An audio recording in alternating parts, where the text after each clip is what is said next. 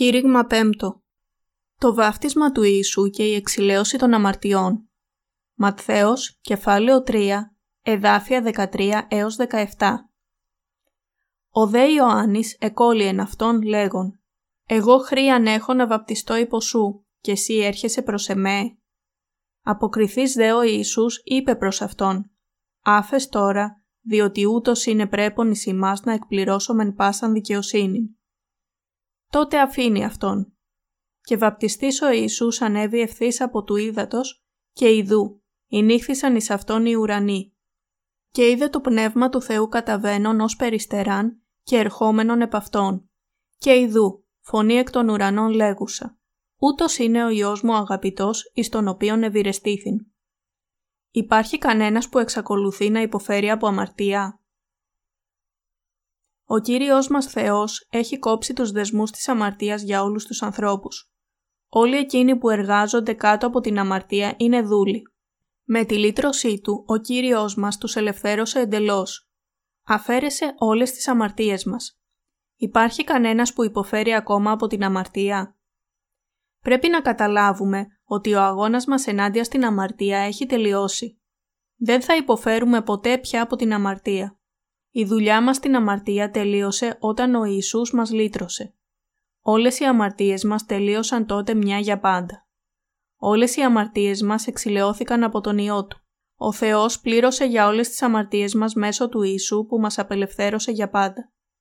Ξέρετε πόσοι άνθρωποι υποφέρουν από τις αμαρτίες τους; Αυτό άρχισε από τον καιρό του Αδάμ και της Εύας. Η ανθρωπότητα υποφέρει από τις αμαρτίες που κληρονομούνται από τον Αδάμ αλλά ο Θεός μας έκανε μία διαθήκη που είναι γραμμένη στη Γένεση, κεφάλαιο 3, εδάφιο 15. Και η διαθήκη ήταν ότι θα ελευθέρωνε όλους τους αμαρτωλούς.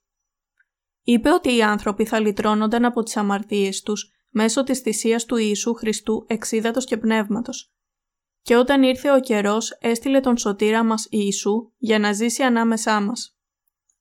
Επίσης υποσχέθηκε να στείλει τον Ιωάννη τον βαπτιστή πριν από τον Ιησού και κράτησε την υπόσχεσή του. Στο Μάρκος κεφάλαιο 1, εδάφια 1 έως 8 διαβάζουμε «Αρχή του Ευαγγελίου του Ιησού Χριστού, Ιού του Θεού, καθώς είναι γεγραμμένον εν τις προφήτες. Ιδού εγώ αποστέλω τον άγγελό μου προ προσώπου σου, ώστις θέλει κατασκευάσει την οδό σου έμπροσθέν σου. Φωνή βοόντος εν τη ερήμο, ετοιμάσατε την οδόν του Κυρίου.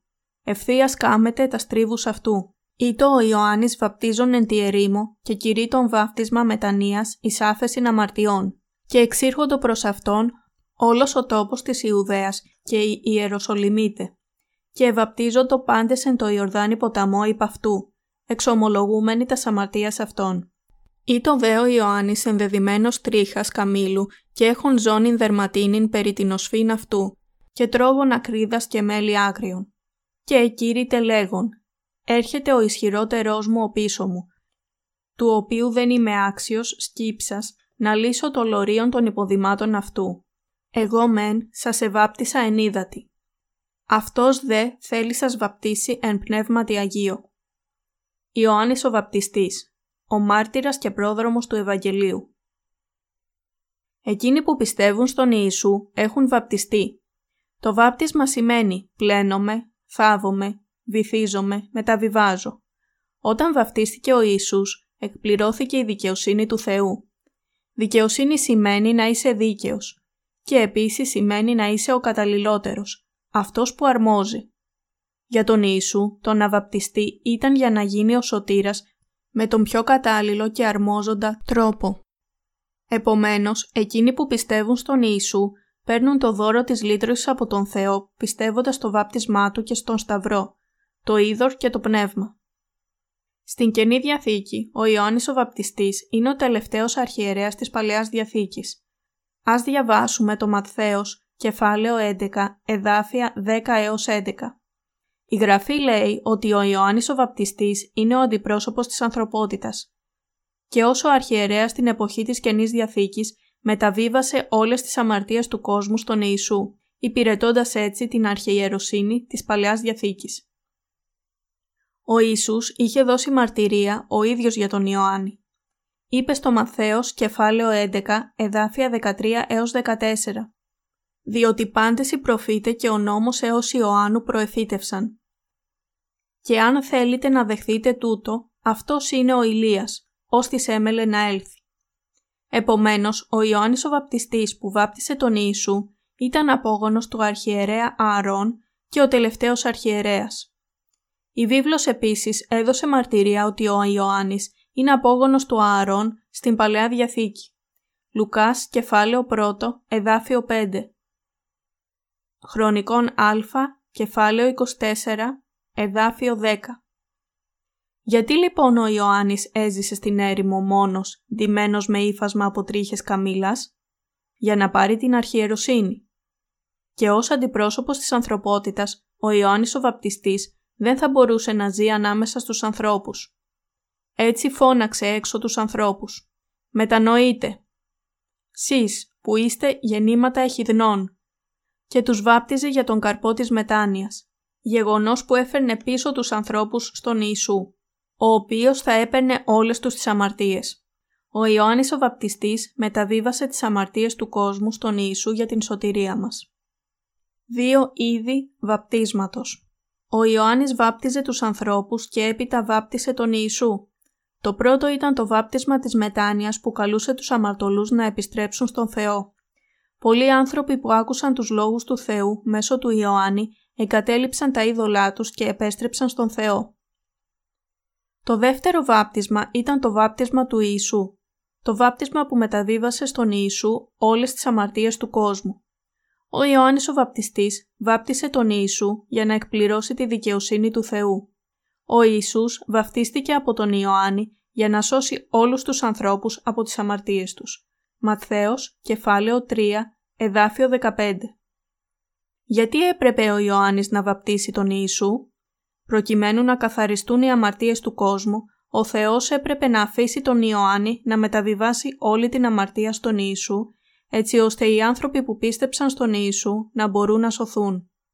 Ο Ιωάννης ο Βαπτιστής ήταν ο δούλος του Θεού, έργο του οποίου ήταν να βοηθήσει όλους τους ανθρώπους να πληθούν από τις αμαρτίες τους και ήταν ο αντιπρόσωπος της ανθρωπότητας που έδωσε μαρτυρία στο Ευαγγέλιο της Λύτρωσης. Επομένως ο Ιωάννης έπρεπε να ζήσει μόνος στην έρημο. Στην εποχή του Ιωάννη του Βαπτιστή, ο λαός του Ισραήλ ήταν όλος αλλοιωμένος και σάπιος μέχρι την καρδιά. Έτσι ο Θεός είχε πει στην Παλαιά Διαθήκη, στο Μαλαχίας, κεφάλαιο 4, εδάφια 5 έως 6. Ιδού, εγώ θέλω αποστείλει προς εσάς ηλίαν τον προφήτην, πριν έλθει η μέρα του Κυρίου η μεγάλη και επιφανής. Και αυτός θέλει επιστρέψει την καρδίαν των πατέρων προς τα τέκνα και την καρδίαν των τέκνων προς τους πατέρας αυτών, μήποτε έλθω και πατάξω την γην με ανάθεμα. Στα μάτια του Θεού, όλος ο λαός του Ισραήλ που λάτρευε τον Ιαχβέ ήταν διεφθαρμένος. Κανένας δεν ήταν δίκαιος ενώπιόν του. Οι θρησκευτικοί ηγέτες του ναού, για παράδειγμα, ιερείς, νομικοί και γραμματείς, ήταν ιδιαίτερα σάπιοι ως την καρδιά. Ο Ισραήλ και οι ιερείς δεν πρόσφεραν τη θυσία σύμφωνα με τον νόμο του Θεού. Οι ιερείς είχαν εγκαταλείψει την πράξη της τοποθέτησης των χεριών και το τελετουργικό της προσφοράς του αίματος που ο Θεός τους είχε διδάξει για την εξηλαίωση των αμαρτιών τους. Είναι καταγραμμένο ότι στις ημέρες του Μαλαχία οι ιερείς είχαν εγκαταλείψει τη θυσία, την τοποθέτηση των χεριών και την προσφορά του αίματος στο τελετουργικό. Επομένως, ο Ιωάννης ο Βαπτιστής δεν θα μπορούσε να μείνει μαζί τους. Έτσι ο Ιωάννης ο Βαπτιστής βγήκε στην έρημο και φώναζε. Τι έλεγε; Είναι γραμμένο στο Μάρκος κεφάλαιο 1 εδάφια 2 έως 3 με τα λόγια του προφήτη Ισαΐα. Ιδού, εγώ αποστέλω τον άγγελόν μου προπροσώπου σου, ώστις θέλει κατασκευάσει την οδόν σου έμπροσθέν σου. Φωνή βόντος εν τη ερήμο. Ετοιμάσατε την οδόν του Κυρίου ευθείας κάμετε τα στρίβους αυτού. Η φωνή στην έρημο καλούσε έξω τους ανθρώπους για το βάπτισμα της μετάνοιας. Τι είναι το βάπτισμα της μετάνοιας για το οποίο κάνει λόγο η βίβλος; Είναι το βάπτισμα το οποίο κήρυξε ο Ιωάννης ο βαπτιστής. Το βάπτισμα που καλούσε τους ανθρώπους πίσω στον Ιησού έτσι ώστε να πιστέψουν στον Ιησού που θα έπαιρνε όλες τις αμαρτίες τους και να σωθούν. Το βάπτισμα της μετάνοιας ήταν για να τους οδηγήσει στην σωτηρία. Μετανοήστε και βαπτιστείτε και ο Ιησούς θα βαπτιστεί με τον ίδιο τρόπο για να πάρει όλες τις αμαρτίες σας. Η κραυγή του Ιωάννη του βαπτιστή σήμαινε ότι ο Ιησούς θα έπαιρνε όλες τις αμαρτίες του κόσμου και θα κρινόταν στο σταυρό για να σώσει όλους τους ανθρώπους έτσι ώστε να επιστρέψουν στον Θεό. Εγώ μεν σας βαπτίζω εν ύδατη, αυτός όμως θέλει σας βαπτίσει εν πνεύματι Αγίο. Μάρκος, κεφάλαιο 1, εδάφιο 8 Θα σας βαπτίσει με το Άγιο Πνεύμα. Σημαίνει θα πλύνει όλες τις αμαρτίες σας. Βαπτίζω σημαίνει πλένω. Το βάπτισμα του Ιησού στον Ιορδάνη μας λέει ότι ο Υιός του Θεού βαπτίστηκε και ανέλαβε όλες τις αμαρτίες μας για να μας σώσει. Επομένως, πρέπει να επιστρέψουμε από την αμαρτία και να πιστέψουμε σε Αυτόν. Εκείνος είναι ο αμνός που παίρνει τις αμαρτίες όλων των ανθρώπων. Και αυτό είναι το Ευαγγέλιο της λύτρωσης για το οποίο έδινε μαρτυρία ο Ιωάννης ο Βαπτιστής. Το έργο του Αρχιερέα για την εξηλαίωση των αμαρτιών Ο προφήτης Ισαΐας είχε προφητεύσει «Λαλήσατε παρηγορητικά προς την Ιερουσαλήμ και φωνήσατε προς αυτήν, ότι ο καιρός της ταπεινώσεως αυτής επληρώθη, ότι η ανομία αυτής συνεχωρήθη. Διότι έλαβεν εκ της χειρός Κυρίου διπλάσιον διαπάσας τας αμαρτίας αυτής. Ισαΐας, κεφάλαιο 40, εδάφιο 2. Ο Ιησούς Χριστός πήρε τις αμαρτίες σας και τις αμαρτίες μου και του κάθε ενός χωρίς εξαίρεση. Η προπατορική αμαρτία, οι παρούσες αμαρτίες, ακόμα και οι μελλοντικές αμαρτίες πλήθηκαν μέσω του βαπτίσματός του. Μας λύτρωσε όλους. Πρέπει όλοι να μάθουμε για την λύτρωση. Έχοντας σωθεί από τις αμαρτίες μας, πρέπει να ξέρουμε ότι πρέπει να πιστέψουμε στο Ευαγγέλιο. Ότι ο Ιωάννης ο Βαπτιστής μεταβίβασε όλες τις αμαρτίες στον Ιησού μέσω του βαπτίσματος. Δεν πρέπει να παρανοήσουμε σκεπτόμενοι αφού ο Θεός είναι αγάπη, μπορούμε να μπούμε στη Βασιλεία των Ουρανών μόνο πιστεύοντας τον Ιησού, ακόμα κι αν έχουμε αμαρτία στις καρδιές μας. Προκειμένου να λυτρωθούμε από όλες τις αμαρτίες μας, πρέπει να πιστέψουμε στο βάπτισμά Του, μέσω του οποίου ο Ιωάννης ο Βαπτιστής μεταβίβασε όλες τις αμαρτίες του κόσμου στον Ιησού και στον Σταυρό. Είναι μέσω του ύδατος που ο Ιωάννης ο Βαπτιστής μεταβίβασε όλες τις αμαρτίες της ανθρωπότητας στον Ιησού. Το πρώτο πράγμα που έκανε ο Θεός για να μας σώσει ήταν να στείλει τον Ιωάννη σε αυτόν τον κόσμο. Ο αγγελιοφόρος του Θεού, ο Ιωάννης ο Βαπτιστής, στάλθηκε ως πρεσβευτής του βασιλιά, ο οποίος μεταβίβασε όλες τις αμαρτίες του κόσμου στον Ιησού μέσω του βαπτίσματος και υπηρέτησε την αρχιεροσύνη όλης της ανθρωπότητας. Ο Θεός μας είπε ότι έστειλε σε εμάς τον αγγελιοφόρο Του, τον Ιωάννη τον Βαπτιστή. Ιδού, εγώ αποστέλω τον άγγελόν μου προ προσώπου σου. Προ προσώπου σου σημαίνει πριν από τον Ιησού.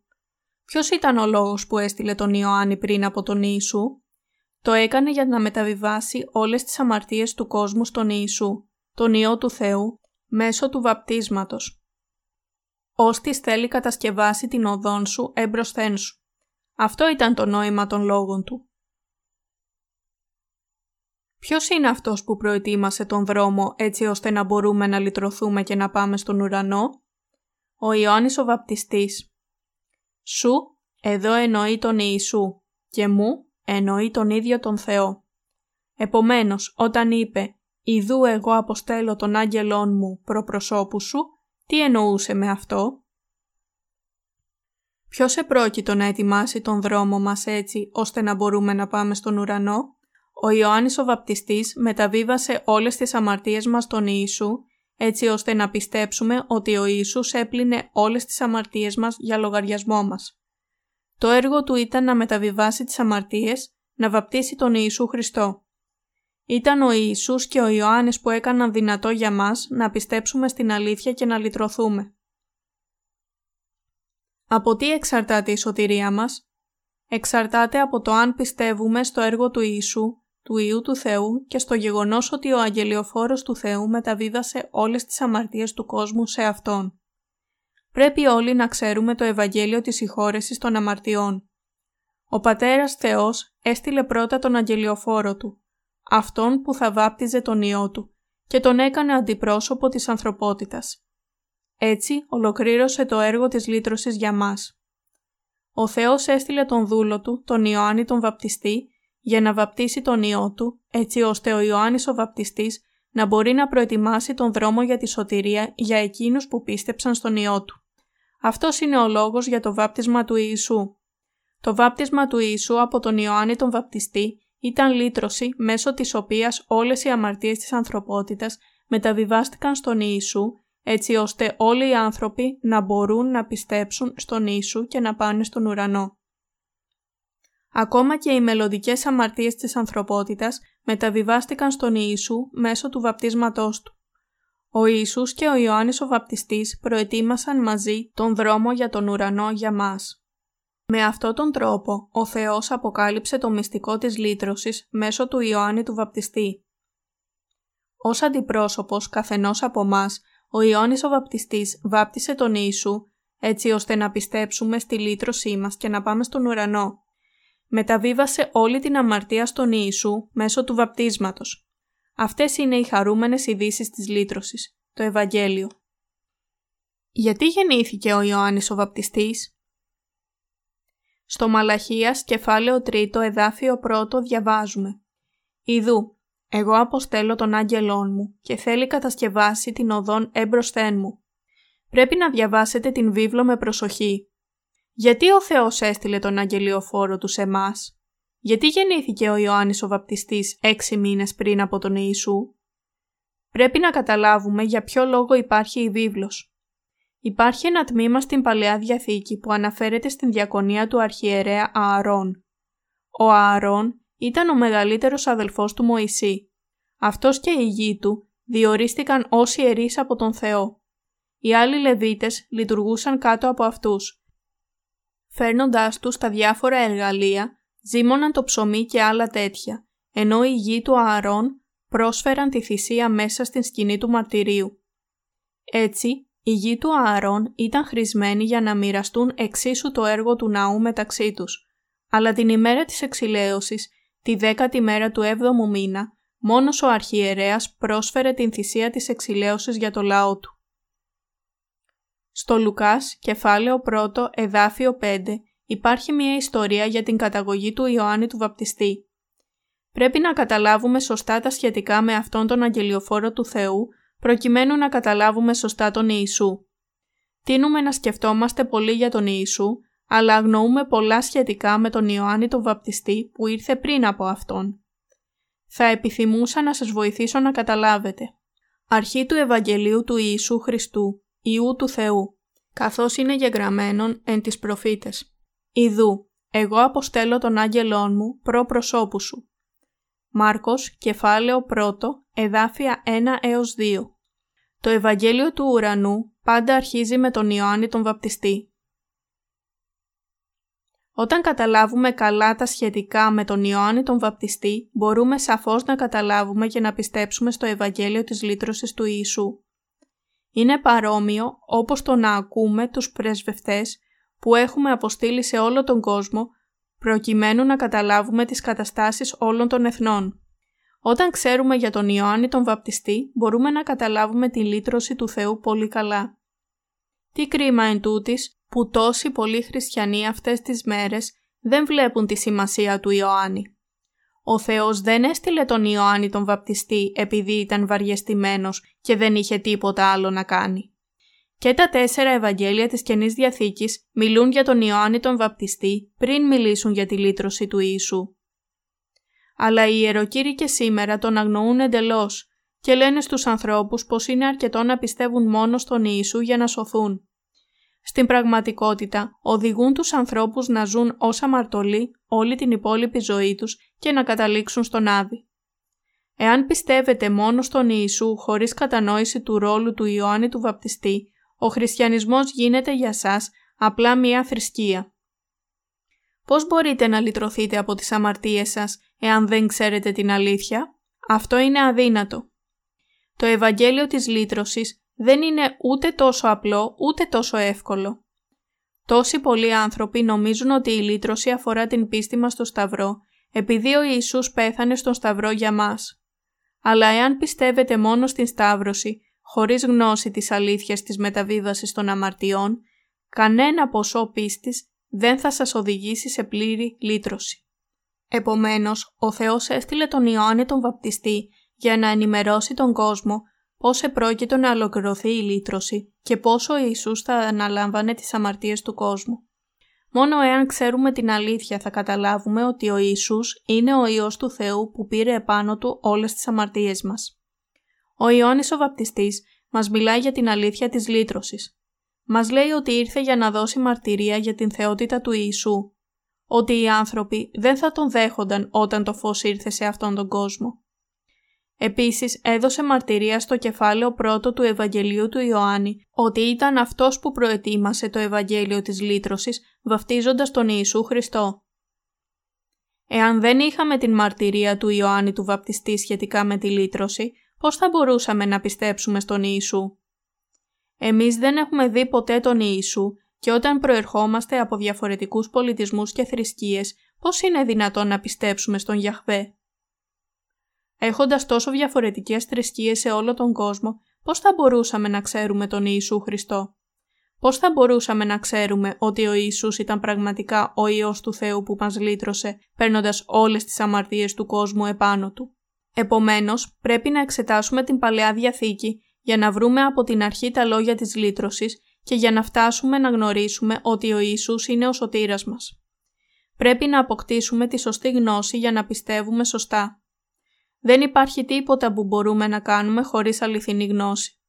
Προκειμένου να πιστέψουμε στον Ιησού και να σωθούμε, πρέπει να ξέρουμε το Ευαγγέλιο της λύτρωσης για το οποίο έδωσε μαρτυρία ο Ιωάννης ο Βαπτιστής και το ρόλο που ο ίδιος είχε σε αυτό. Για να έχουμε πλήρη πίστη στον Χριστό πρέπει να ξέρουμε την αλήθεια για την λύτρωση.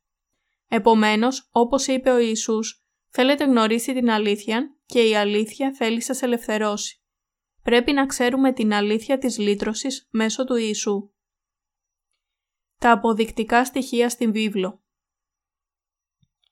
Ας προχωρήσουμε ερευνώντας όλες τις αποδείξεις της λύτρωσης στη βίβλο. Ας αποκαλύψουμε τι λένε τα τέσσερα Ευαγγέλια για τον Ιωάννη τον Βαπτιστή, ποιος ήταν, γιατί τον ονομάζουμε αντιπρόσωπο της ανθρωπότητας ή τελευταίο αρχιερέα πώς όλες οι αμαρτίες του κόσμου μεταβιβάστηκαν στον Ιησού μέσω αυτού και κατά πόσον ο Ιησούς πήρε επάνω του όλες τις αμαρτίες ή όχι. Και τα τέσσερα Ευαγγέλια αρχίζουν με τον Ιωάννη τον Βαπτιστή. Στο Ιωάννης, κεφάλαιο 1, εδάφιο 6, διαβάζουμε για τον σημαντικότερο παράγοντα στο Ευαγγέλιο. Μας λέει ποιος εκτέλεσε την εργασία της μεταβίβασης όλων των αμαρτιών του κόσμου στον Ιησού υπήρξε ένα άνθρωπος απεσταλμένος παραθέου ονομαζόμενος Ιωάννης. Ούτως ήλθεν εις μαρτυρίαν, για να μαρτυρήσει περί του φωτός, για να πιστεύσωσι πάντες δι' αυτού. Ιωάννης, κεφάλαιο 1, εδάφια 6 έως 7. Λέει, για να πιστεύσωσι πάντες δι' αυτού και για να μαρτυρήσει περί του φωτός. Το φως είναι ο Ιησούς Χριστός. Αυτό σημαίνει ότι ο Ιωάννης επρόκειτο να δώσει μαρτυρία για τον Ιησού έτσι ώστε όλοι να πιστέψουν μέσω αυτού. Τώρα, ας ρίξουμε μία πιο προσεκτική ματιά στον Μαθαίο. Στο Μαθαίος, κεφάλαιο 3, εδάφια 13 έως 17, διαβάζουμε. Τότε έρχεται ο Ιησούς από της Γαλιλαίας εις τον Ιορδάνη προς τον Ιωάννην για να βαπτιστεί υπ' αυτού. Ο δε Ιωάννης εκόλυεν αυτόν λέγον «Εγώ χρίαν έχω να βαπτιστώ υπό σου και εσύ έρχεσαι προς εμέ». Αποκριθείς δε ο Ιησούς είπε προς αυτόν «Άφες τώρα, διότι ούτως είναι πρέπον εις ημάς να εκπληρώσομεν πάσαν δικαιοσύνη». Τότε αφήνει αυτόν. Και βαπτιστής ο Ιησούς ανέβη ευθύς από του ύδατος. Και ιδού, νύχθησαν εις αυτόν οι ουρανοί και είδε το πνεύμα του Θεού καταβαίνον ως περιστεράν και ερχόμενον επ' αυτόν. Και ειδού, φωνή εκ των ουρανών λέγουσα, ούτως είναι ο Υιός μου ο αγαπητός εις τον οποίον ευηρεστήθην. Ο Ιωάννης ο βαπτιστής βάπτισε τον Ιησού. Στο Λουκάς, κεφάλαιο 1, εδάφια 7 έως 8, ο Ιησούς Χριστός ολοκλήρωσε την λύτρωση όλων των αμαρτιών όταν βαπτίστηκε από τον Ιωάννη. Ας ρίξουμε μία ματιά. Στο Λουκάς, κεφάλαιο 1, εδάφια 1 έως 14, διαβάζουμε. επειδή πολλοί επιχείρησαν να συντάξωσι διήγηση περί των μεταπληροφορίας βεβαιωμένων εις ημάς πραγμάτων. Καθώς παρέδωσαν εις ημάς, οι απαρχής γενόμενοι αυτόπτε και οι πυρέτε του λόγου, εφάνηκε εις εμέ εύλογον, ως της διερεύνησα πάντα εξ αρχής, ακριβώς. Να συγγράψω κατά σειράν περί τούτων, κράτηστε Θεόφιλε, για να γνωρίσεις την βεβαιότητα των πραγμάτων περί των οποίων κατηχήθης. Υπήρξαν επί των ημερών Ηρώδου του βασιλέως της Ιουδαίας, ιερεύς της, το όνομα Ζαχαρίας, εκ της εφημερίας Αβιά. Και η γυνή αυτού ήτο εκ των θυγατέρων του Ααρών και το όνομα αυτής Ελισάβετ. Ήσαν δε αμφότεροι δίκαιοι ενώπιον του Θεού, περιπατούντες εν πάσες τες εντολές και της δικαιώμαση του Κυρίου άμεμπτη. Και δεν είχον τέκνον, καθότι η Ελισάβετ το στήρα, και αμφότεροι ήσαν προβεβικότες στην ηλικίαν αυτών. Ενώ δε ιεράτευεν αυτός εν τη τάξη της εφημερίας αυτού ενώπιον του Θεού, κατά το έθος της ιερατείας, έπεσεν εις αυτόν ο κλήρος να θυμιάσει, εισελθόν εις τον ναόν του Κυρίου. Και παν το πλήθος του λαού προσήφχει το έξω εν τη ώρα του θυμιάματος. Εφάνει δε εις αυτόν άγγελος Κυρίου, ιστάμενος εκ δεξιών του θυσιαστηρίου του θυμιάματος. Και ο Ζαχαρίας ειδώνε ταράχθη και φόβος επέπεσεν επ' αυτόν. Είπε δε προς αυτόν ο άγγελος «Μη φοβού Ζαχαρία, διότι εισηκούστη η δέησή σου και η γυνή σου Ελισάβετ θέλει γεννήσει Υιόν Ισέ και θέλεις καλέσει το όνομα αυτού Ιωάννην και θέλει είστε Ισέ χαρά και αγαλίασης και πολύ θέλουσι χάρη δια την γέννηση αυτού. Ο Λουκάς μας δίνει λεπτομερώς την καταγωγή του Ιωάννη. Ο Λουκάς, ένας μαθητής του Ιησού, εξηγεί την καταγωγή του Ιωάννη από την αρχή. Ο Λουκάς είχε διδάξει το Ευαγγέλιο σε έναν άνθρωπο που ονομαζόταν Θεόφιλος, ο οποίος ήταν από έναν διαφορετικό πολιτισμό και δεν ήξερε για τον Κύριο. Έτσι, προκειμένου να τον διδάξει για τον Ιησού, τον σωτήρα των αμαρτωλών, ο Λουκάς σκέφτηκε ότι έπρεπε να εξηγήσει με λεπτομέρειες την καταγωγή του Ιωάννη του Βαπτιστή. Στο Λουκάς, κεφάλαιο 1, εδάφια 5 έως 9, διηγείται.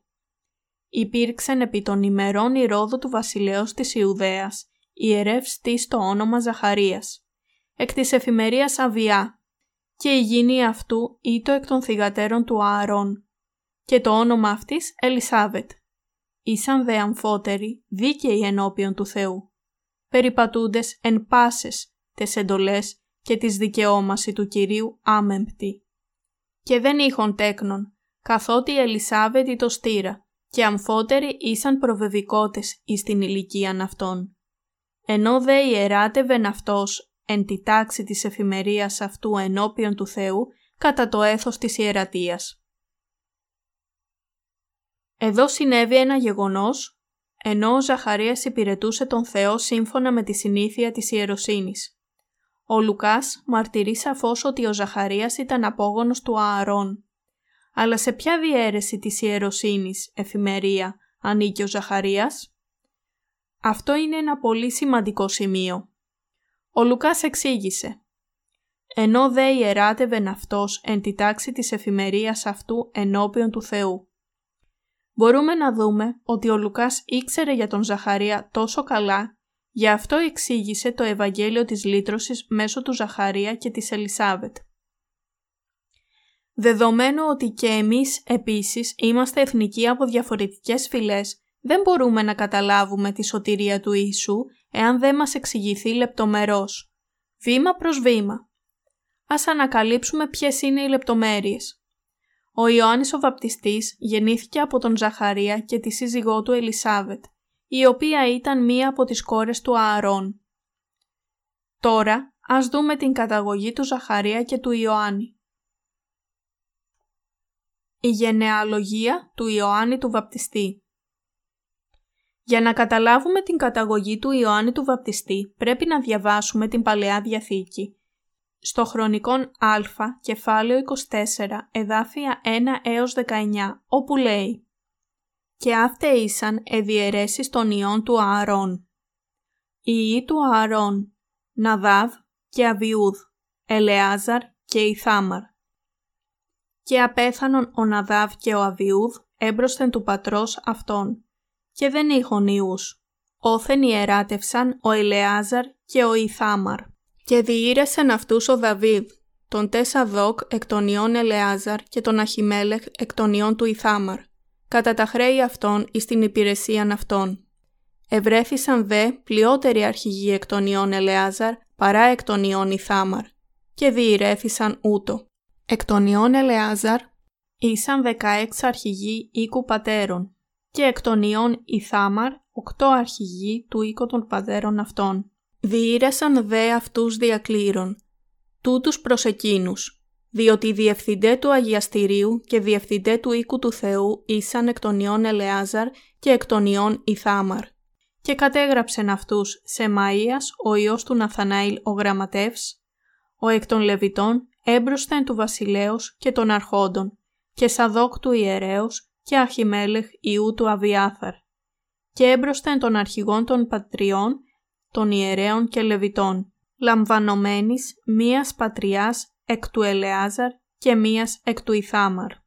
Ο πρώτος δε κλήρος εξήλθεν εις τον Ιωιαρίβ, ο δεύτερος εις τον Ιεδαΐαν, ο τρίτος εις τον Χαρίμ, ο τέταρτος εις τον Σεωρίμ, ο πέμπτος εις τον Μαλχίαν, ο έκτος εις τον Μεϊαμίν, ο έβδομος εις τον Ακός, ο ογδός εις τον Αβιά, ο ένατος εις τον Ιησούν, ο δέκατος εις τον Σεχανίαν, ο ενδέκατος εις τον Ελιασίβ, ο δωδέκατος εις τον Ιακίμ, ο δέκατος τρίτος εις τον Ουφά, ο δέκατος τέταρτος εις τον Ιεσεβάβ, ο δέκατος πέμπτος εις τον Βιλγά, ο δέκατος έκτος εις τον Ιμύρ, ο δέκατος έβδομος εις τον Εζήρ, ο δέκατος όγδος εις τον Αφισής, ο δέκατος ένατος εις τον Πεθαΐα, ο εικοστός εις τον Ιεζεκίλ, ο εικοστός πρώτος εις τον Ιαχίν, ο εικοστός δεύτερος εις τον Γαμούλ, ο εικοστός τρίτος εις τον Δελαΐαν, ο εικοστός τέταρτος εις τον Μααζίαν.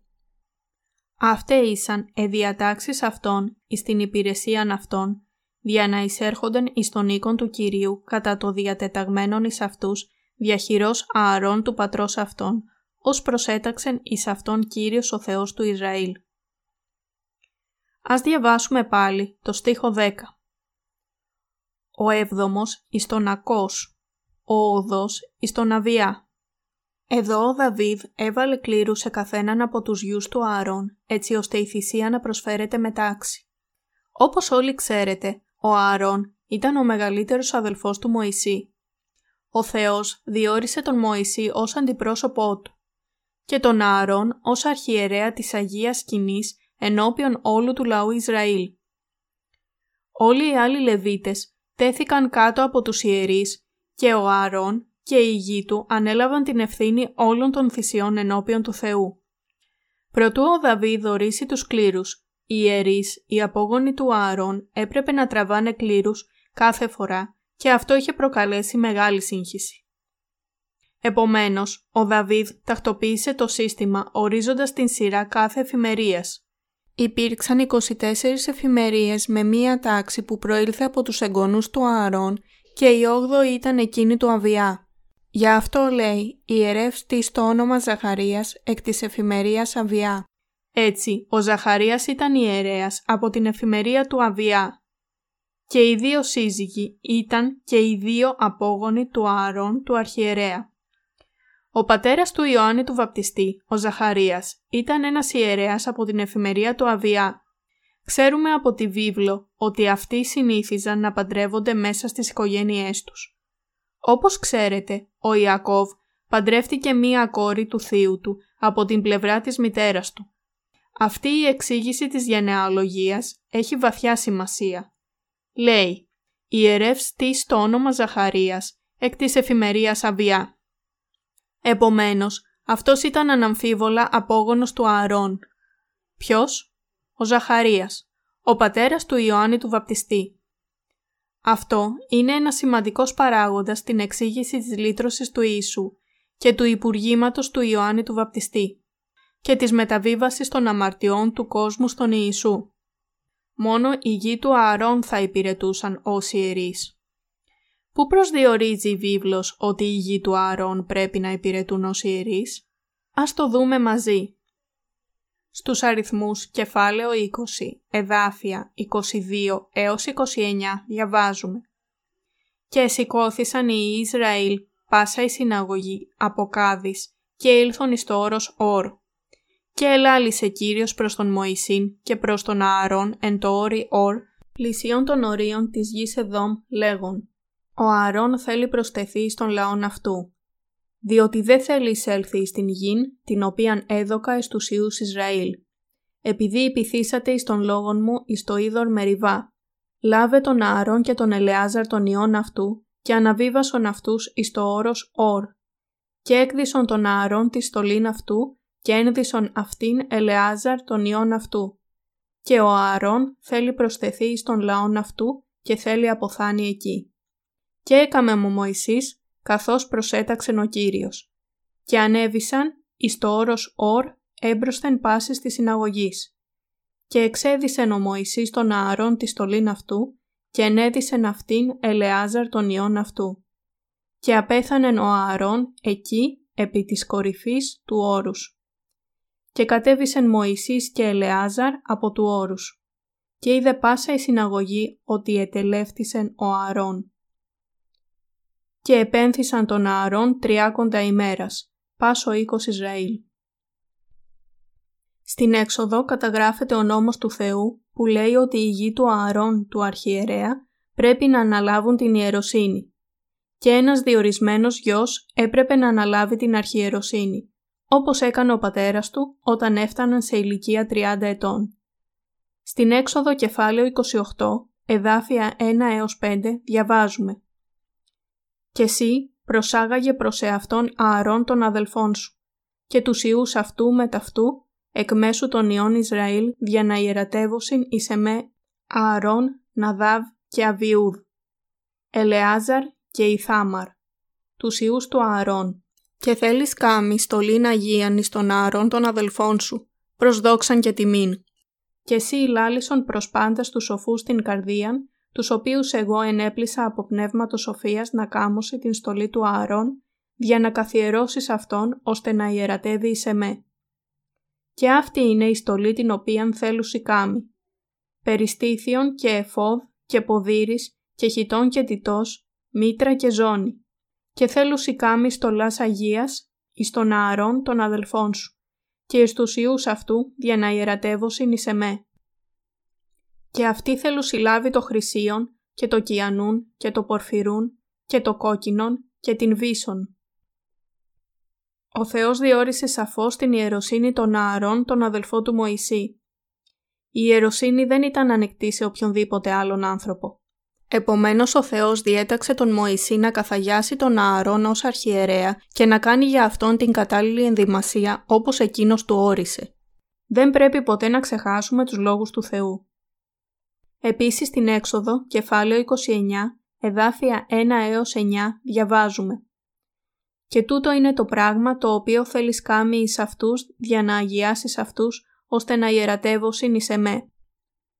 Λάβε εν μοσχάριον βοός και δύο κρυούς αμόμους, και άζυμον άρτων, και πίτας αζήμους, εζυμωμένας με έλεον, και λάγανα άζημα και χρησμένα με έλεον. Εξεμιγδάλεως του θέλεις κάμει αυτά, και θέλεις βάλει αυτά εις εν κάνιστρον, και θέλεις φέρει αυτά εν το κανίστρο, μετά του μοσχαρίου και των δύο κρυών. Και τον Ααρών και τους ιούς αυτού θέλεις προσαγάγει στην θύραν της σκηνής του μαρτυρίου και θέλεις λούσει αυτούς εν ύδατη. Και θέλεις λάβει τα στολάς και θέλεις ενδύσει τον Ααρών τον χιτώνα και τον ποδήρι του εφόδ και το εφόδ και το περιστήθιον και θέλεις ζώσει αυτόν με την κεντητήν ζώνη του εφόδ. Και θέλεις βάλει την μήτραν επί την κεφαλήν αυτού; Και θέλεις βάλει το Άγιον Διάδημα επί την μήτραν. Τότε θέλεις λάβει το έλεον του χρήσματος και θέλεις χύσει εξ αυτού επί την κεφαλήν αυτού και θέλεις χρήση αυτών. Και θέλεις προσαγάγει τους ιούς αυτού και ενδύσει αυτούς χιτώνας. Και θέλεις ζώσει αυτούς με ζώνας των άρων και τους ιούς αυτού και θέλεις περιθέσεις εις αυτούς μητρίδια και η ιερατεία θέλει είστε εις αυτούς κατά νόμων παντοτινών και θέλεις καθιερώσει τον Ααρών και τους ιούς αυτού. Ζώσε τους με τις ζώνες, τον Ααρών και τους γιους του και βάλε τους στις μήτρες τους. Η ιεροσύνη θα είναι δική τους ως παντοτινό καθεστώς.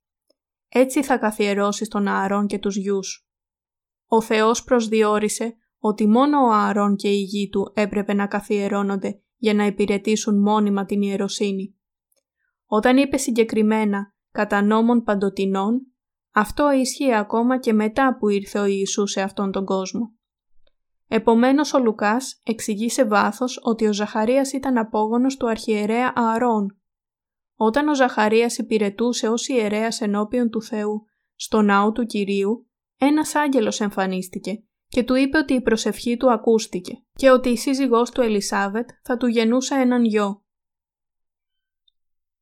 Ο Ζαχαρίας δεν μπορούσε να το πιστέψει αυτό και είπε «Η γυναίκα μου είναι μεγάλης ηλικίας. Πώς μπορεί να γεννήσει γιο» Εξαιτίας της αμφιβολίας του, ο Θεός τον κατέστησε βουβό για κάποιο διάστημα, για να δείξει ότι τα λόγια του ήταν αληθινά.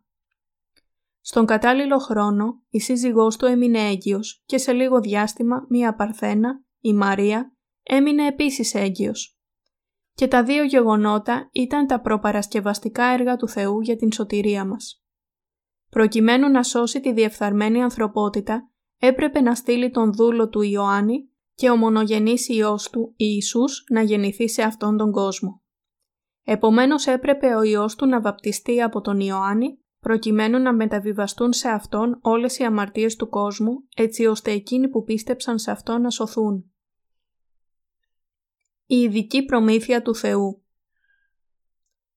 Αυτός ήταν ο σωτήρας της ανθρωπότητας, ο Ιησούς Χριστός, που γεννήθηκε από το σώμα της Παρθένου Μαρίας. Η Μαρία ήταν αραβωνιασμένη με τον Ιωσήφ που ήταν απόγονος του Ιούδα. Ο Ιησούς έπρεπε να γεννηθεί μέσω των απογόνων του Ιούδα για να εκπληρώσει τη Διαθήκη του Θεού. Όπως ακριβώς ο Ιωάννης ο Βαπτιστής έπρεπε να γεννηθεί στην οικογένεια του αρχιερέα Ααρών. Ο Θεός προετοίμασε αυτούς τους δύο για να γεννηθούν σε αυτόν τον κόσμο, μάλιστα τον Ιωάννη πριν από τον Ιησού. Ο Ιωάννης γεννήθηκε έτσι ώστε να μπορεί να βαπτίσει τον Ιησού και να μεταβιβάσει σε αυτόν όλες τις αμαρτίες του κόσμου. Ένας απόγονος του αρχιερέα έπρεπε να προσφέρει τη θυσία της εξηλαίωσης προκειμένου να εκπληρωθεί η Διαθήκη του Θεού που έγινε στην Παλαιά και την Καινή Διαθήκη, προκειμένου το Ευαγγέλιο της λύτρωσης του Ιησού να μπορεί να γίνει πιστευτό και να πραγματοποιηθεί σωστά. Στην έξοδο, ο Θεός έδωσε στο Ισραήλ τον νόμο και τις διαθήκες του το νόμο του Θεού και το νόμο που όριζε τις λεπτομέρειες του Υπουργήματος των Θυσιών στη σκηνή, όπως την ενδυμασία των ιερέων, τις λεπτομέρειες των θυσιών και τη διαδοχή της ιεροσύνης του ιούς των ιερέων. Ο Θεός διόρισε τον Ααρών και τους απογόνους του στην αρχιεροσύνη παντοτινά. Επομένως όλοι οι απόγονοι του Ααρών θα μπορούσαν να προσφέρουν θυσίες και οι αρχιερείς θα μπορούσαν να προέρχονται μόνο από την οικογένεια του Ααρών. Βλέπετε πώς ήταν. Όμως, ανάμεσα στους πολλούς απογόνους του Ααρών, ο Θεός επέλεξε έναν ορισμένο ιερέα που ονομαζόταν Ζαχαρίας και τη σύζυγό του Ελισάβετ.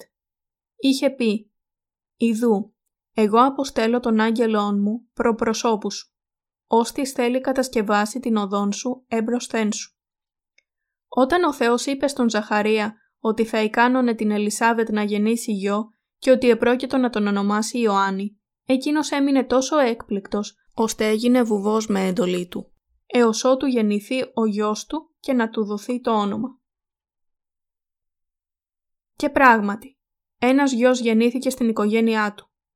Όταν ήρθε η ώρα να δοθεί το όνομα στο μωρό, σύμφωνα με τη συνήθεια του Ισραήλ, ο γιος ονομάστηκε με το όνομα του πατέρα του. Εις δε την Ελισάβετ συνεπληρώθη ο καιρός του να γεννήσει. Και εγέννησε νιών. Και ήκουσαν οι γείτονες και οι συγγενείς αυτής, ότι εμεγάλινεν ο Κύριος το έλεος αυτού προς αυτήν. Και συνέχερον αυτήν. Και εν τη ογδόη ημέρα ήλθον δια να περιτέμωση το πεδίον. Και ονόμαζον αυτό κατά το όνομα του πατρός αυτού, Ζαχαρίαν. Και αποκριθήσα η μήτηρ αυτού είπε «Ουχή, αλλά Ιωάννης θέλει ονομαστεί. Και είπον προς αυτήν, ότι ουδής υπάρχει εν τη συγγενεία σου, ώστις καλείται με το όνομα τούτο. Ηρώτων δε διανευμάτων τον πατέρα αυτού, τι όνομα ήθελε να δοθεί σε αυτό, και ζητήσας πινακίδιον, έγραψε λέγον, Ιωάννης είναι το όνομα αυτού. Και εθαύμασαν πάντες. Η νύχθη δε το στόμα αυτού πάραφτα και η γλώσσα αυτού, και ελάλη ευλογών των Θεών. Και έπεσε φόβος επί πάντα στους γείτονας αυτών. Και καθ' όλην την ορεινή της Ιουδαίας διελαλούντο πάντα τα πράγματα τα αυτά. Και πάντες οι ακούσαντες έβαλον αυτά εν την καρδία αυτών λέγοντες. Τι άρα θέλει είστε το πεδίον τούτο; Και χείρ Κυρίου ήτο μεταυτού. Λουκάς κεφάλαιο πρώτο, εδάφια 57 έως 66.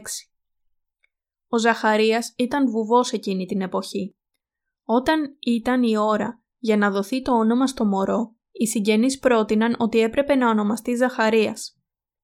Αλλά η μητέρα του επέμεινε ότι το όνομά του πρέπει να είναι Ιωάννης. Οι συγγενείς ανέτειναν ότι δεν υπήρξε κανένας με εκείνο το όνομα στην οικογένεια και ότι το μωρό πρέπει να ονομαστεί με το όνομα του πατέρα του. Όταν η Ελισάβετ συνέχισε να επιμένει για το όνομα, οι συγγενείς πήγαν στον Ζαχαρία και τον ρώτησαν ποιο πρέπει να είναι το όνομα του μωρού. Ο Ζαχαρίας, δεδομένου ότι δεν μπορούσε να μιλήσει ακόμα, ζήτησε μία πινακίδα και έγραψε «Ιωάννης». Όλοι οι συγγενείς αναρωτήθηκαν για αυτή την ασυνήθιστη επιλογή του ονόματος. Αλλά μετά από την ονομασία, το στόμα του Ζαχαρία άνοιξε αμέσως. Δόξασε τον Θεό και γέμισε με το Άγιο Πνεύμα και προφήτεψε. Ο Λουκάς διηγείται τη γέννηση του Ιωάννη του Βαπτιστή στην οικογένεια του Ζαχαρία. Η ιερεύς στο όνομα Ζαχαρίας εκ της εφημερίας Αβιά. Στην ειδική πρόνοια του Θεού, ο Ιωάννης ο Βαπτιστής, ο αντιπρόσωπος της ανθρωπότητας, γεννήθηκε στον Ζαχαρία, που ήταν απόγονος του Ααρών. Και μέσω του Ιωάννη του Βαπτιστή και του Ιησού Χριστού, ο Θεός ολοκλήρωσε την σωτηρία της ανθρωπότητας. Σωζόμαστε από όλες τις αμαρτίες μας πιστεύοντας το έργο της λύτρωσης που έγινε μέσω του Ιωάννη και του Ιησού Χριστού. Το βάπτισμα του Ιησού Ο Ιωάννης ο Βαπτιστής έδωσε μαρτυρία ότι ο Ιησούς ήταν ο Υιός του Θεού και ότι Αυτός ανέλαβε όλες μας τις αμαρτίες. Ήταν ο Ιωάννης ο Βαπτιστής ο δούλος του Θεού που έδωσε μαρτυρία για τη σωτηρία μας. Αυτό δεν σημαίνει ότι ο Θεός δεν μας λέει ο ίδιος ότι Αυτός είναι ο σωτήρας μας. Ο Θεός εργάζεται μέσω των δούλων Του στην Εκκλησία και μέσω του στόματος όλου του λαού Του που είναι σωσμένοι. Ο Θεός λέει «Ο χόρτος εξηράνθη, το άνθος εμαράνθη, ο λόγος όμως του Θεού ημών μένει στον αιώνα».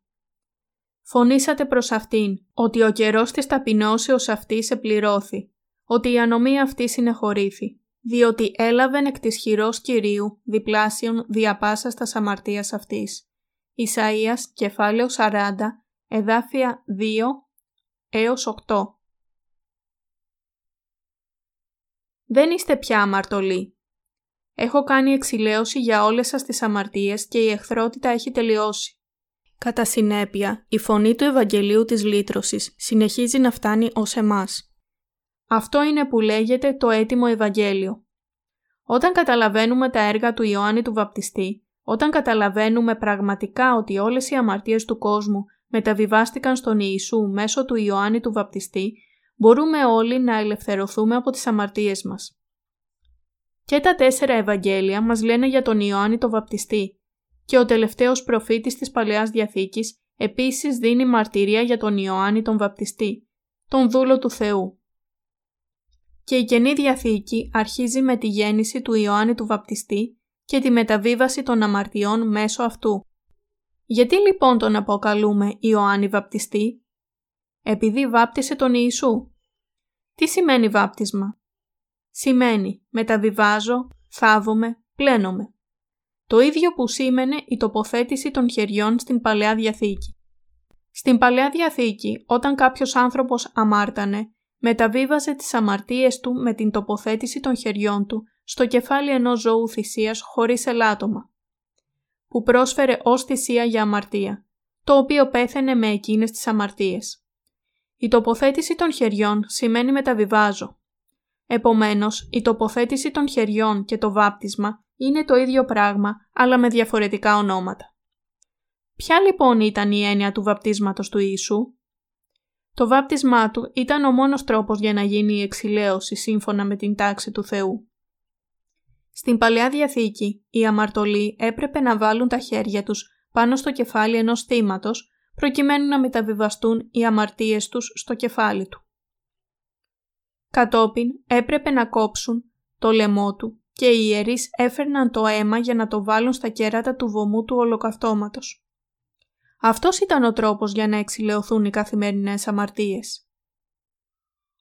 Αλλά πώς εξηλαίωναν τις ετήσιες αμαρτίες; Ο Ααρών, ο αρχιερέας, πρόσφερε τη θυσία για όλο το λαό Ισραήλ.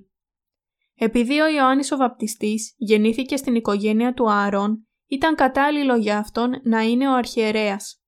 Και ο Θεός τον προόρισε για να είναι ο τελευταίος αρχιερέας σύμφωνα με την υπόσχεσή του για λύτρωση.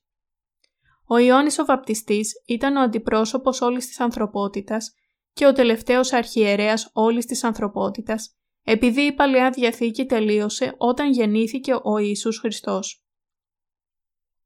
Ποιος άλλος εκτός από τον Ιωάννη τον Βαπτιστή μεταβίβασε όλες τις αμαρτίες του κόσμου στον Ιησού στην Καινή Διαθήκη, όπως ακριβώς ο Αρών είχε εξηλαιώσει τις αμαρτίες του λαού του στην Παλαιά Διαθήκη; Ως ο τελευταίος αρχιερέας της Παλαιάς Διαθήκης και αντιπρόσωπος όλης της ανθρωπότητας, ο Ιωάννης ο Βαπτιστής μεταβίβασε όλες τις αμαρτίες του κόσμου στον Ιησού με το βάφτισμα του Ιησού. Επειδή ο Ιωάννης μεταβίβασε όλη την αμαρτία στον Ιησού, μπορούμε να λυτρωθούμε πιστεύοντας στο Ευαγγέλιο του Ήδατος και του Πνεύματος.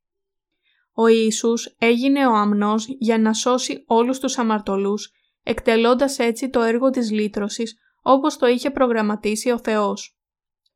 Ο Ιησούς μας είπε ότι ο Ιωάννης ο Βαπτιστής ήταν ο τελευταίος προφήτης, ο τελευταίος αρχιερέας που μεταβίβασε όλες τις αμαρτίες του κόσμου σε Αυτόν. Γιατί δεν θα μπορούσε να το κάνει αυτό μόνος του ο Ιησούς; Γιατί χρειάστηκε τον Ιωάννη τον Βαπτιστή; Υπήρξε λόγος που ο Ιωάννης ο Βαπτιστής γεννήθηκε έξι μήνες πριν από τον Ιησού. Έγινε για να εκπληρώσει τον νόμο της Παλαιάς Διαθήκης, για να εκπληρώσει την Παλαιά Διαθήκη.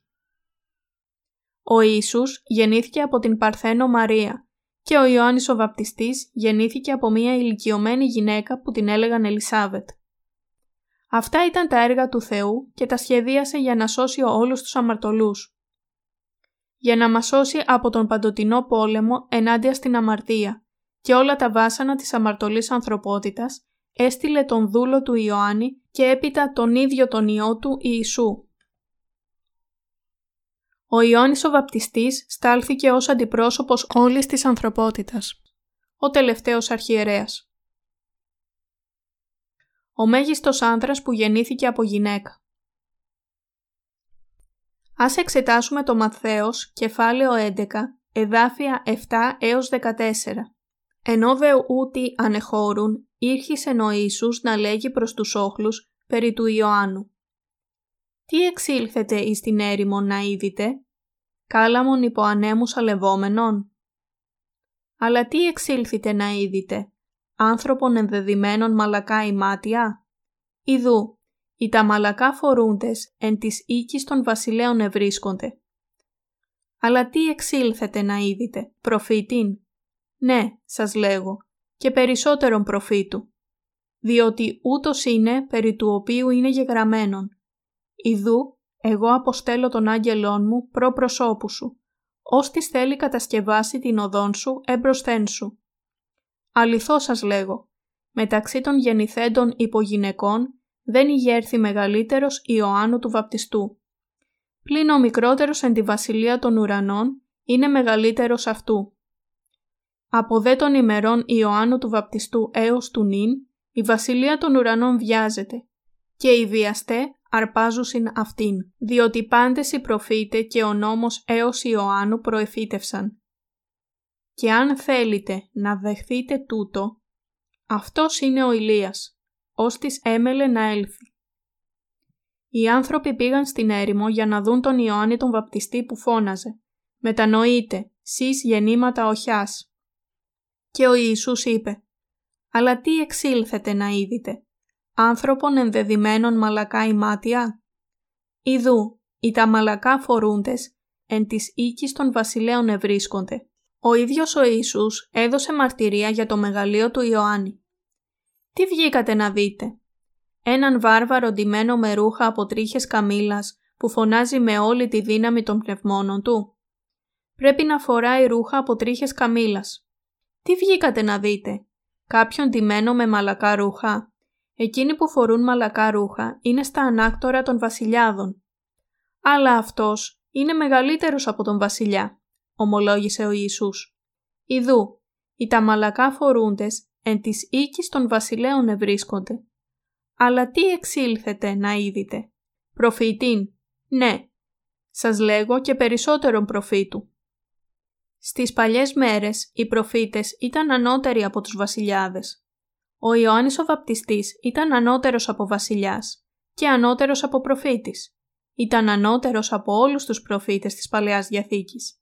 Στην πραγματικότητα, ο Ιωάννης, ο τελευταίος αρχιερέας και ο αντιπρόσωπος της ανθρωπότητας, ήταν ανώτερος από τον Ααρών, τον πρώτο αρχιερέα. Ο Ιησούς έδωσε ο ίδιος μαρτυρία για τον Ιωάννη. Ποιος είναι ο αντιπρόσωπος της ανθρωπότητας; Εκτός από τον ίδιο τον Χριστό, ποιος είναι ο μέγιστος άνθρωπος στην γη; Ο Ιωάννης ο Βαπτιστής. Ναι, σας λέγω, και περισσότερον προφήτου. Ιδού εγώ αποστέλω τον άγγελόν μου, προ προσώπου σου, ώστις θέλει κατασκευάσει την οδόν σου έμπρουσθέν σου. Ο Ιωάννης ο Βαπτιστής έδωσε μαρτυρία ότι ο πόλεμος ενάντια στην αμαρτία είχε τελειώσει. Ιδού ο αμνός του Θεού, ο έρον την αμαρτίαν του κόσμου. Ήταν ο Ιωάννης ο Βαπτιστής που έδωσε τη μαρτυρία ότι ο Ιησούς πήρε τις αμαρτίες του κόσμου. Στο Ματθαίος κεφάλαιο 11, εδάφιο 11, διαβάζουμε «Αληθώς σας λέγω, μεταξύ των γεννηθέντων υπογυναικών δεν ηγέρθη μεγαλύτερος Ιωάννου του Βαπτιστού. Έχει υπάρξει κανένας μεγαλύτερος από τον Ιωάννη τον Βαπτιστή μεταξύ εκείνων που γεννήθηκαν από γυναίκες; Τι σημαίνει των γεννηθέντων υπογυναικών; Σημαίνει όλη την ανθρωπότητα. Εκτός από τον Αδάμ, όλοι οι άντρες γεννήθηκαν από γυναίκες. Ναι, μεταξύ εκείνων που γεννήθηκαν από γυναίκες δεν έχει σηκωθεί κανένας μεγαλύτερος από τον Ιωάννη τον Βαπτιστή. Επομένως, αυτός είναι ο τελευταίος αρχιερέας και ο αντιπρόσωπος της ανθρωπότητας. Ο Ιωάννης ο Βαπτιστής ήταν ο αρχιερέας, ο προφήτης και ο αντιπρόσωπός μας. Στην Παλαιά Διαθήκη, ο Ααρών και η γη του διορίστηκαν από τον Θεό να τον υπηρετούν παντοτινά. Όλες οι αμαρτίες έπρεπε να πληθούν μέσω του Ααρών και των γιών του. Αυτό είχε διατάξει ο Θεός. Αν κάποιος άλλος από τους Λεβίτες ερχόταν και τολμούσε να προχωρήσει και να αναλάβει αυτή την υπηρεσία, ασφαλώς θα πέθαινε. Εκείνα που μπορούσαν να κάνουν αυτοί ήταν να μαζεύουν τα ξύλα για τη φωτιά στο βωμό, να γδέρνουν τα ζώα, να καθαρίζουν τα εντόστια και να ξεχωρίζουν το λίπος. Αν ήταν αρκετά θρασείς για να προσπαθήσουν να κάνουν το έργο των ιερέων, ασφαλώς θα πέθαιναν. Αυτός ήταν ο νόμος του Θεού. Δεν μπορούσαν να υπερπηδήσουν αυτή τη γραμμή. Πάνω στη γη δεν σηκώθηκε άνθρωπος μεγαλύτερος από τον Ιωάννη τον Βαπτιστή. Ήταν ο μέγιστος μεταξύ όλων των θνητών. Από δε των ημερών Ιωάννου του Βαπτιστού έως του νυν η βασιλεία των ουρανών βιάζεται και οι βιαστέ αρπάζουσιν αυτήν. Η λύτρωση της ανθρωπότητας ολοκληρώθηκε όταν ο Ιωάννης ο Βαπτιστής βάπτισε τον Ιησού και εκείνοι που πιστεύουν στον Ιησού μπορούν να μπουν στη Βασιλεία των Ουρανών. Γίνονται δίκαιοι. Ας δούμε τώρα πώς ο πατέρας του Ιωάννη έδωσε μαρτυρία για τον γιο του. Η μαρτυρία του Ζαχαρία, πατέρα του Ιωάννη. Ας διαβάσουμε το Λουκάς, κεφάλαιο 1, εδάφια 67 έως 80. Και Ζαχαρίας, ο πατήρ αυτού, επλήστη πνεύματος Αγίου και προεφήτευσε, λέγον «Ευλογητός Κύριος ο Θεός του Ισραήλ, διότι επεσκέφθη και έκαμε λύτρωσιν εις των λαών αυτού. Και ανοίγηρεν εις ημάς κέρας σωτηρίας εν το οίκο Δαβίδ του δούλου αυτού, καθώς ελάλησε διαστόματος των Αγίων των απεώνος προφητών αυτού. Σωτηρίαν εκ των εχθρών ημών και εκ της χειρός πάντων των μισούντων ημάς, για να εκπληρώσει το έλεος αυτού προς τους πατέρας ημών και να ενθυμηθεί την Αγίαν Διαθήκην αυτού. Τον όρκον των οποίων όμωσε προς Αβραάμ τον πατέρα ημών, ότι θέλει δώσει εις ημάς, να ελευθερωθόμεν εκ της χειρός των εχθρών ημών και να λατρεύομεν αυτόν αφόβος. Ενωσιότητη και δικαιοσύνη ενώπιον αυτού, πάσα στα σημέρες της ζωής ημών.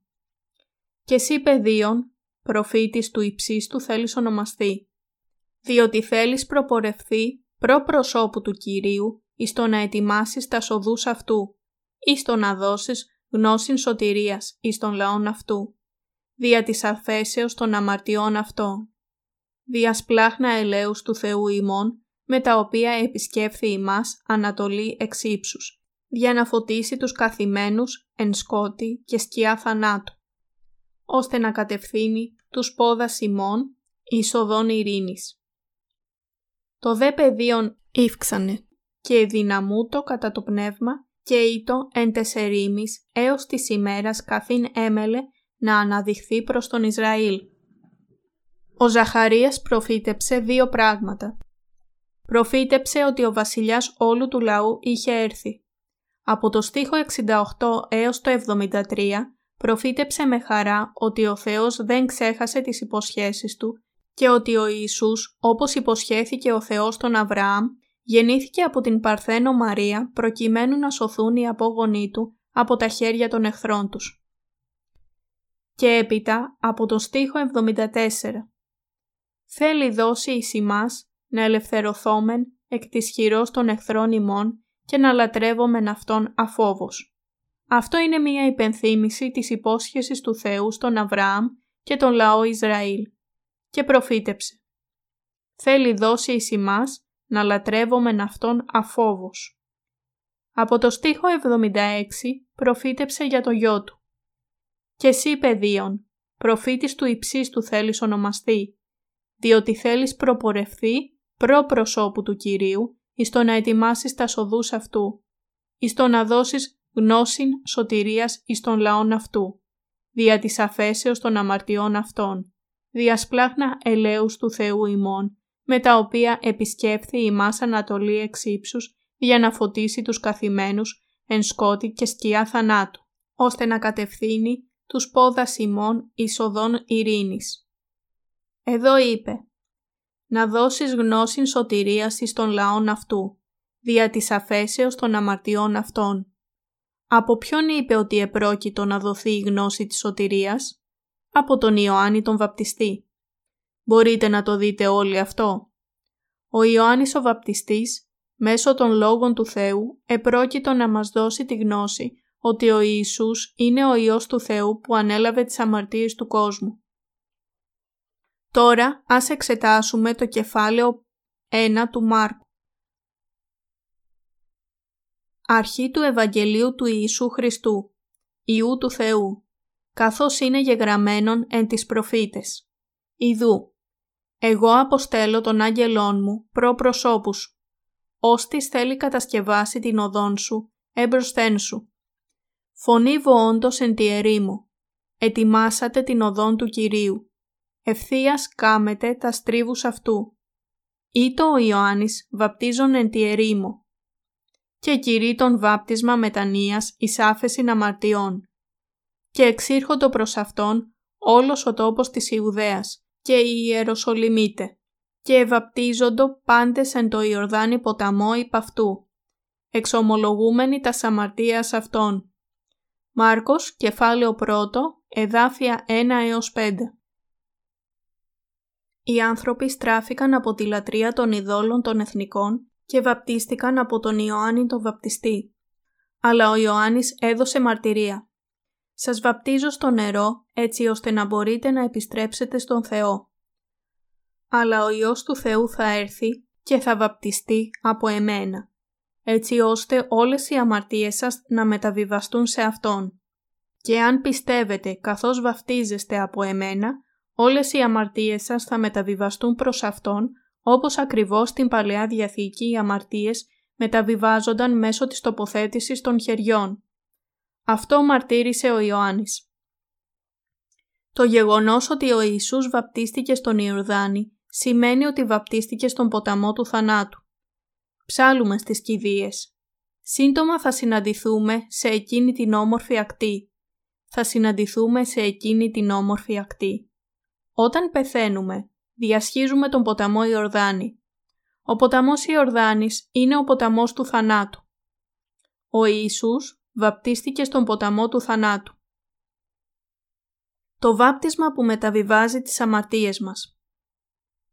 Στο Ματθαίος κεφάλαιο 3, εδάφια 13 έως 17 διαβάζουμε «Τότε έρχεται ο Ιησούς από της Γαλιλαίας εις τον Ιορδάνην προς τον Ιωάννην, δια να βαπτιστεί υπ' αυτού. Ο δε Ιωάννης εκόλυεν αυτόν λέγον «Εγώ χρίαν έχω να βαπτιστώ υπό σου, και εσύ έρχεσαι προς εμέ». Αποκριθείς δε ο Ιησούς είπε προς αυτόν «Άφες τώρα, διότι ούτως είναι πρέπον εις ημάς να εκπληρώσομεν πάσαν δικαιοσύνη. Τότε αφήνει αυτόν. Και βαπτιστής ο Ιησούς ανέβη ευθύς από του ύδατος. Και ιδού, Ηνύχθησαν εις αυτόν οι ουρανοί και είδε το πνεύμα του Θεού καταβαίνον ως περιστεράν και ερχόμενον επ' αυτόν. Και ιδού φωνή εκ των ουρανών λέγουσα «Ούτως είναι ο Υιός μου αγαπητός, εις τον οποίον ευηρεστήθη». Ο Ιησούς ήρθε στον Ιορδάνη και βαπτίστηκε από τον Ιωάννη τον βαπτιστή. «Βάπτισέ με». «Μα εγώ πρέπει να βαπτιστώ από εσένα και εσύ έρχεσαι σε εμένα» οι αρχιερείς του ουρανού και της γης συναντήθηκαν. Σύμφωνα με την επιστολή προς Εβραίους, ο Ιησούς Χριστός είναι ο παντοτινός αρχιερέας σύμφωνα με την τάξη του Μελχισεδέκ. Είναι χωρίς γενεαλογία. Δεν είναι απόγονος του Ααρών, ούτε οποιοδήποτε άλλου ανθρώπου στη γη. Είναι ο Υιός του Θεού, ο Δημιουργός μας. Είναι εκείνος που είναι. Επομένως, δεν έχει καμία γενεαλογία αλλά έβγαλε από πάνω του τη δόξα του ουρανού και ήρθε κάτω στη γη να σώσει τον λαό του. Ο λόγος που κατέβηκε σε αυτόν τον κόσμο ήταν να σωθούν όλοι οι αμαρτωλοί που υπέφεραν από την εξαπάτηση του σατανά. Επιπλέον ανέλαβε όλες τις αμαρτίες του κόσμου με τη βάπτισή του από τον Ιωάννη τον βαπτιστή. Αποκριθείς δε ο Ιησούς είπε προς αυτόν «Άφες τώρα διότι ούτως είναι πρέπον εις ημάς να εκπληρώσομεν πάσαν δικαιοσύνη. Τότε αφήνει αυτόν. Άφες τώρα, διότι ούτως είναι πρέπον. Μη φέρνεις εμπόδιο. Ο Ιησούς διέταξε τον αντιπρόσωπο όλης της ανθρωπότητας και έσκυψε το κεφάλι του. Στην Παλαιά Διαθήκη, όταν προσφέρονταν μία θυσία στον Θεό, είτε ο αμαρτωλός είτε ο αρχιερέας έβαζε τα χέρια του στο κεφάλι του θύματος και μεταβίβαζε τις αμαρτίες. Το να βάλεις τα χέρια πάνω στο κεφάλι κάποιου σημαίνει να μεταβιβάσεις. Ο Ιησούς βαπτίστηκε από τον Ιωάννη τον βαπτιστή. Αυτό σήμαινε ότι ακριβώς και η τοποθέτηση των χεριών στην Παλαιά Διαθήκη.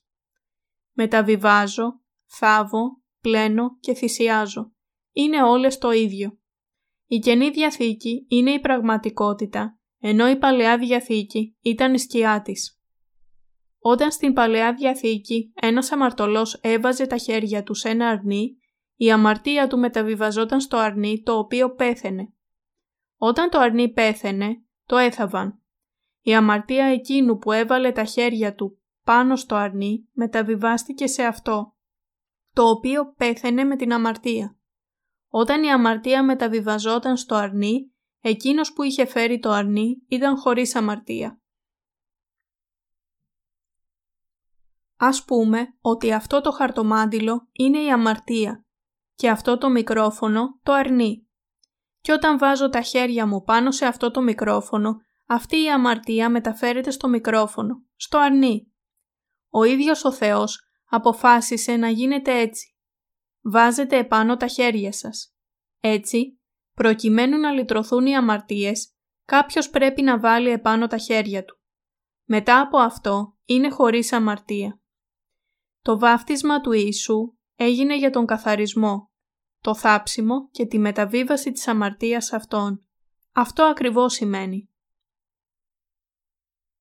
Έτσι, όταν ο Ιησούς βαπτίστηκε για να πάρει όλες τις αμαρτίες του κόσμου, μεταβιβάστηκαν πράγματι όλες αυτών. Όλες οι αμαρτίες του κόσμου μεταβιβάστηκαν στον Ιησού και όλοι οι άνθρωποι λυτρώθηκαν. Είναι το ίδιο με την μεταβίβαση των αμαρτιών στις θυσίες στην Παλαιά Διαθήκη. Ο Ιησούς ήρθε σε αυτόν τον κόσμο και είπε στον Ιωάννη «Άφες τώρα, διότι ούτως είναι πρέπον εις ημάς να εκπληρώσομεν πάσαν δικαιοσύνην». Ματθαίος, κεφάλαιο 3, εδάφιο 15. Κατόπιν επίτρεψε στον εαυτό του να βαπτιστεί. Ο Ιησούς είπε στον Ιωάννη ότι αυτό ήταν πρέπον σε αυτούς προκειμένου να εκπληρωθεί όλη η δικαιοσύνη με το βάπτισμά του.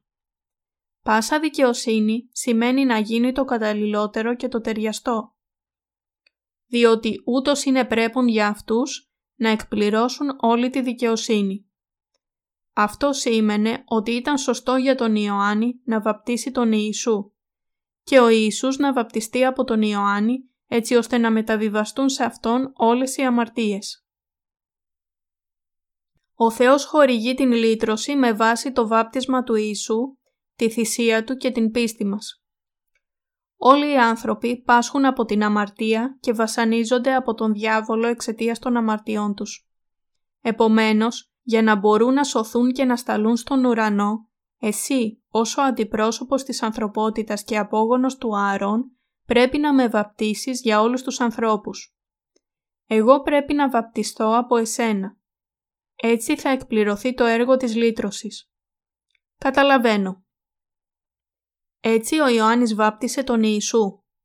Έβαλε τα χέρια του στο κεφάλι του Ιησού και μεταβίβασε όλες τις αμαρτίες του κόσμου στον Ιησού.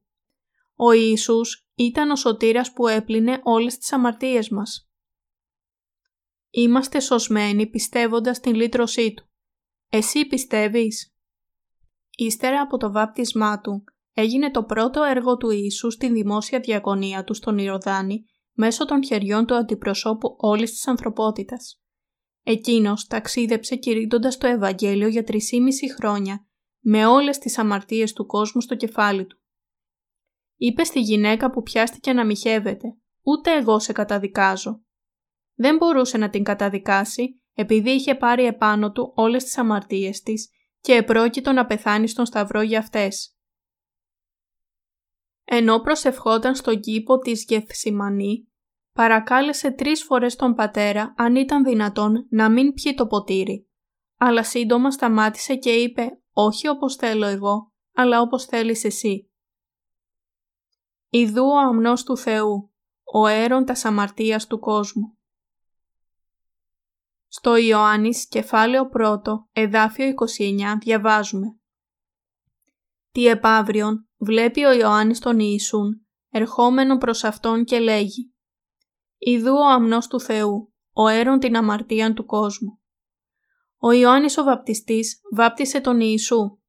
Την επόμενη μέρα ο Ιησούς ήρθε σε Αυτόν και Αυτός είπε στους ανθρώπους «Ιδού ο αμνός του Θεού, ο έρων την αμαρτίαν του κόσμου». Αυτή ήταν η μαρτυρία του. Ο Υιός του Θεού ήρθε σε αυτόν τον κόσμο και ανέλαβε όλες τις αμαρτίες τους. Ο Ιωάννης ο Βαπτιστής έδωσε πάλι μαρτυρία. Στο Ιωάννης κεφάλαιο 1, εδάφια 35 έως 36 διαβάζουμε. Τι επαύριον πάλιν ίστατο ο Ιωάννης και δύο εκ των μαθητών αυτού και εμβλέψας εις τον Ιησού περιπατούντα, λέγει Ιδού ο αμνός του Θεού. Ο αμνός του Θεού σημαίνει ότι αυτός είναι η αληθινή και πραγματική ουσία των θυσιών της Παλαιάς Διαθήκης που πέθανε για τις αμαρτίες του Ισραήλ. Για σας και για εμένα. Ο Υιός του Θεού, ο Δημιουργός μας, ήρθε κάτω σε αυτόν τον κόσμο και ανέλαβε όλες τις αμαρτίες μας. Όλες τις αμαρτίες από τη δημιουργία του κόσμου μέχρι την ημέρα που θα τελειώσει. από την προπατορική αμαρτία ως όλες τις ανομίες μας, από τις ανεπάρκειές μας ως τα λάθη μας. Αυτός μας λύτρωσε όλους με το βάπτισμά Του και το αίμα Του στο Σταυρό.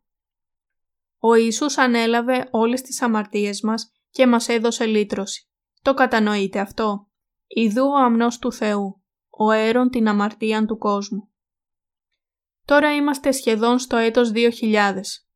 Αυτό σημαίνει ότι έχουν περάσει περίπου 2.000 χρόνια από τότε που εκείνος ήρθε κάτω σε αυτόν τον κόσμο. Και το 30 μετά Χριστόν, ο Ιησούς ανέλαβε όλες τις αμαρτίες του κόσμου. Το έτος 1 μετά Χριστόν είναι το έτος που γεννήθηκε ο Ιησούς. Ονομάζουμε προ Χριστού το χρόνο πριν από τη γέννηση του Χριστού. Έτσι έχουν περάσει σχεδόν 2.000 χρόνια από τότε που ήρθε σε αυτόν τον κόσμο ο Ιησούς. Το 30 μετά Χριστόν, ο Ιησούς βαπτίστηκε από τον Ιωάννη τον Βαπτιστή και την επόμενη μέρα ο Ιωάννης φώναξε στους ανθρώπους «Ιδού ο αμνός του Θεού, ο αίρον την αμαρτία του κόσμου. Ιδού». Έλεγε στους ανθρώπους να πιστέψουν στον Ιησού που ανέλαβε όλες τις αμαρτίες τους. Έδινε μαρτυρία ότι ο Ιησούς ήταν ο αμνός του Θεού, αυτός που μας έσωσε από όλες τις αμαρτίες μας. Ο Ιησούς ανέλαβε όλες τις αμαρτίες μας και τελείωσε τον διαρκή πόλεμό μας ενάντια στην αμαρτία. Είμαστε τώρα χωρίς αμαρτία, δεδομένου ότι ο Υιός του Θεού ανέλαβε όλες τις αμαρτίες μας. Ο Ιωάννης ο Βαπτιστής έδωσε μαρτυρία ότι εκείνος ανέλαβε όλες τις αμαρτίες μας, τις αμαρτίες σας και τις αμαρτίες μου. Ούτως ήλθεν εις μαρτυρίαν για να μαρτυρήσει περί του φωτός, δια να πιστεύσωση πάντες δι' αυτού. Ιωάννης κεφάλαιο 1, εδάφιο 7. Χωρίς την μαρτυρία του Ιωάννη, πώς θα μπορούσαμε να ξέρουμε ότι ο Ιησούς ανέλαβε όλες τις αμαρτίες μας; Η βίβλος μας λέει συχνά ότι εκείνος πέθανε για μας, αλλά μόνο ο Ιωάννης ο Βαπτιστής έδωσε μαρτυρία ότι επίσης εκείνος ανέλαβε όλες τις αμαρτίες μας. Πολλοί έδωσαν μαρτυρία μετά τον θάνατο του Ιησού, αλλά μόνο ο Ιωάννης έδωσε μαρτυρία ο εκείνος ήταν ζωντανός. Φυσικά και οι Απόστολοι του Ιησού έδωσαν μαρτυρία για την λύτρωση του Ιησού. Έδωσαν μαρτυρία ότι ο Ιησούς πήρε τις αμαρτίες μας, ότι είναι ο σωτήρας μας. Ο Ιησούς πήρε την αμαρτία του κόσμου. Τώρα δεν είστε ακόμα εκατό ετών. Σωστά; Ο Ιησούς πήρε την αμαρτία του κόσμου όταν ήταν 30 ετών. Ας πούμε ότι πέρασαν 4.000 χρόνια προτού να έρθει ο Ιησούς. Πέρασαν ακόμα 2.000 χρόνια από τότε που ήρθε ο Ιησούς. Δεν ξέρουμε πόσο ακόμα θα υπάρξει. Αλλά είναι σίγουρο ότι θα έρθει το τέλος. Εκείνος λέει «Εγώ είμαι το Α και το Ω, αρχή και τέλος, ο πρώτος και ο έσχατος». Αποκάλυψης, κεφάλαιο 22, εδάφιο 13. Έτσι, σίγουρα θα υπάρξει ένα τέλος και είμαστε στο σημείο που ορίζεται ως το έτος 1999.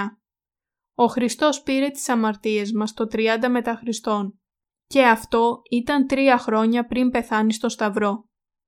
Ο αμνός του Θεού, ο αίρον την αμαρτία του κόσμου.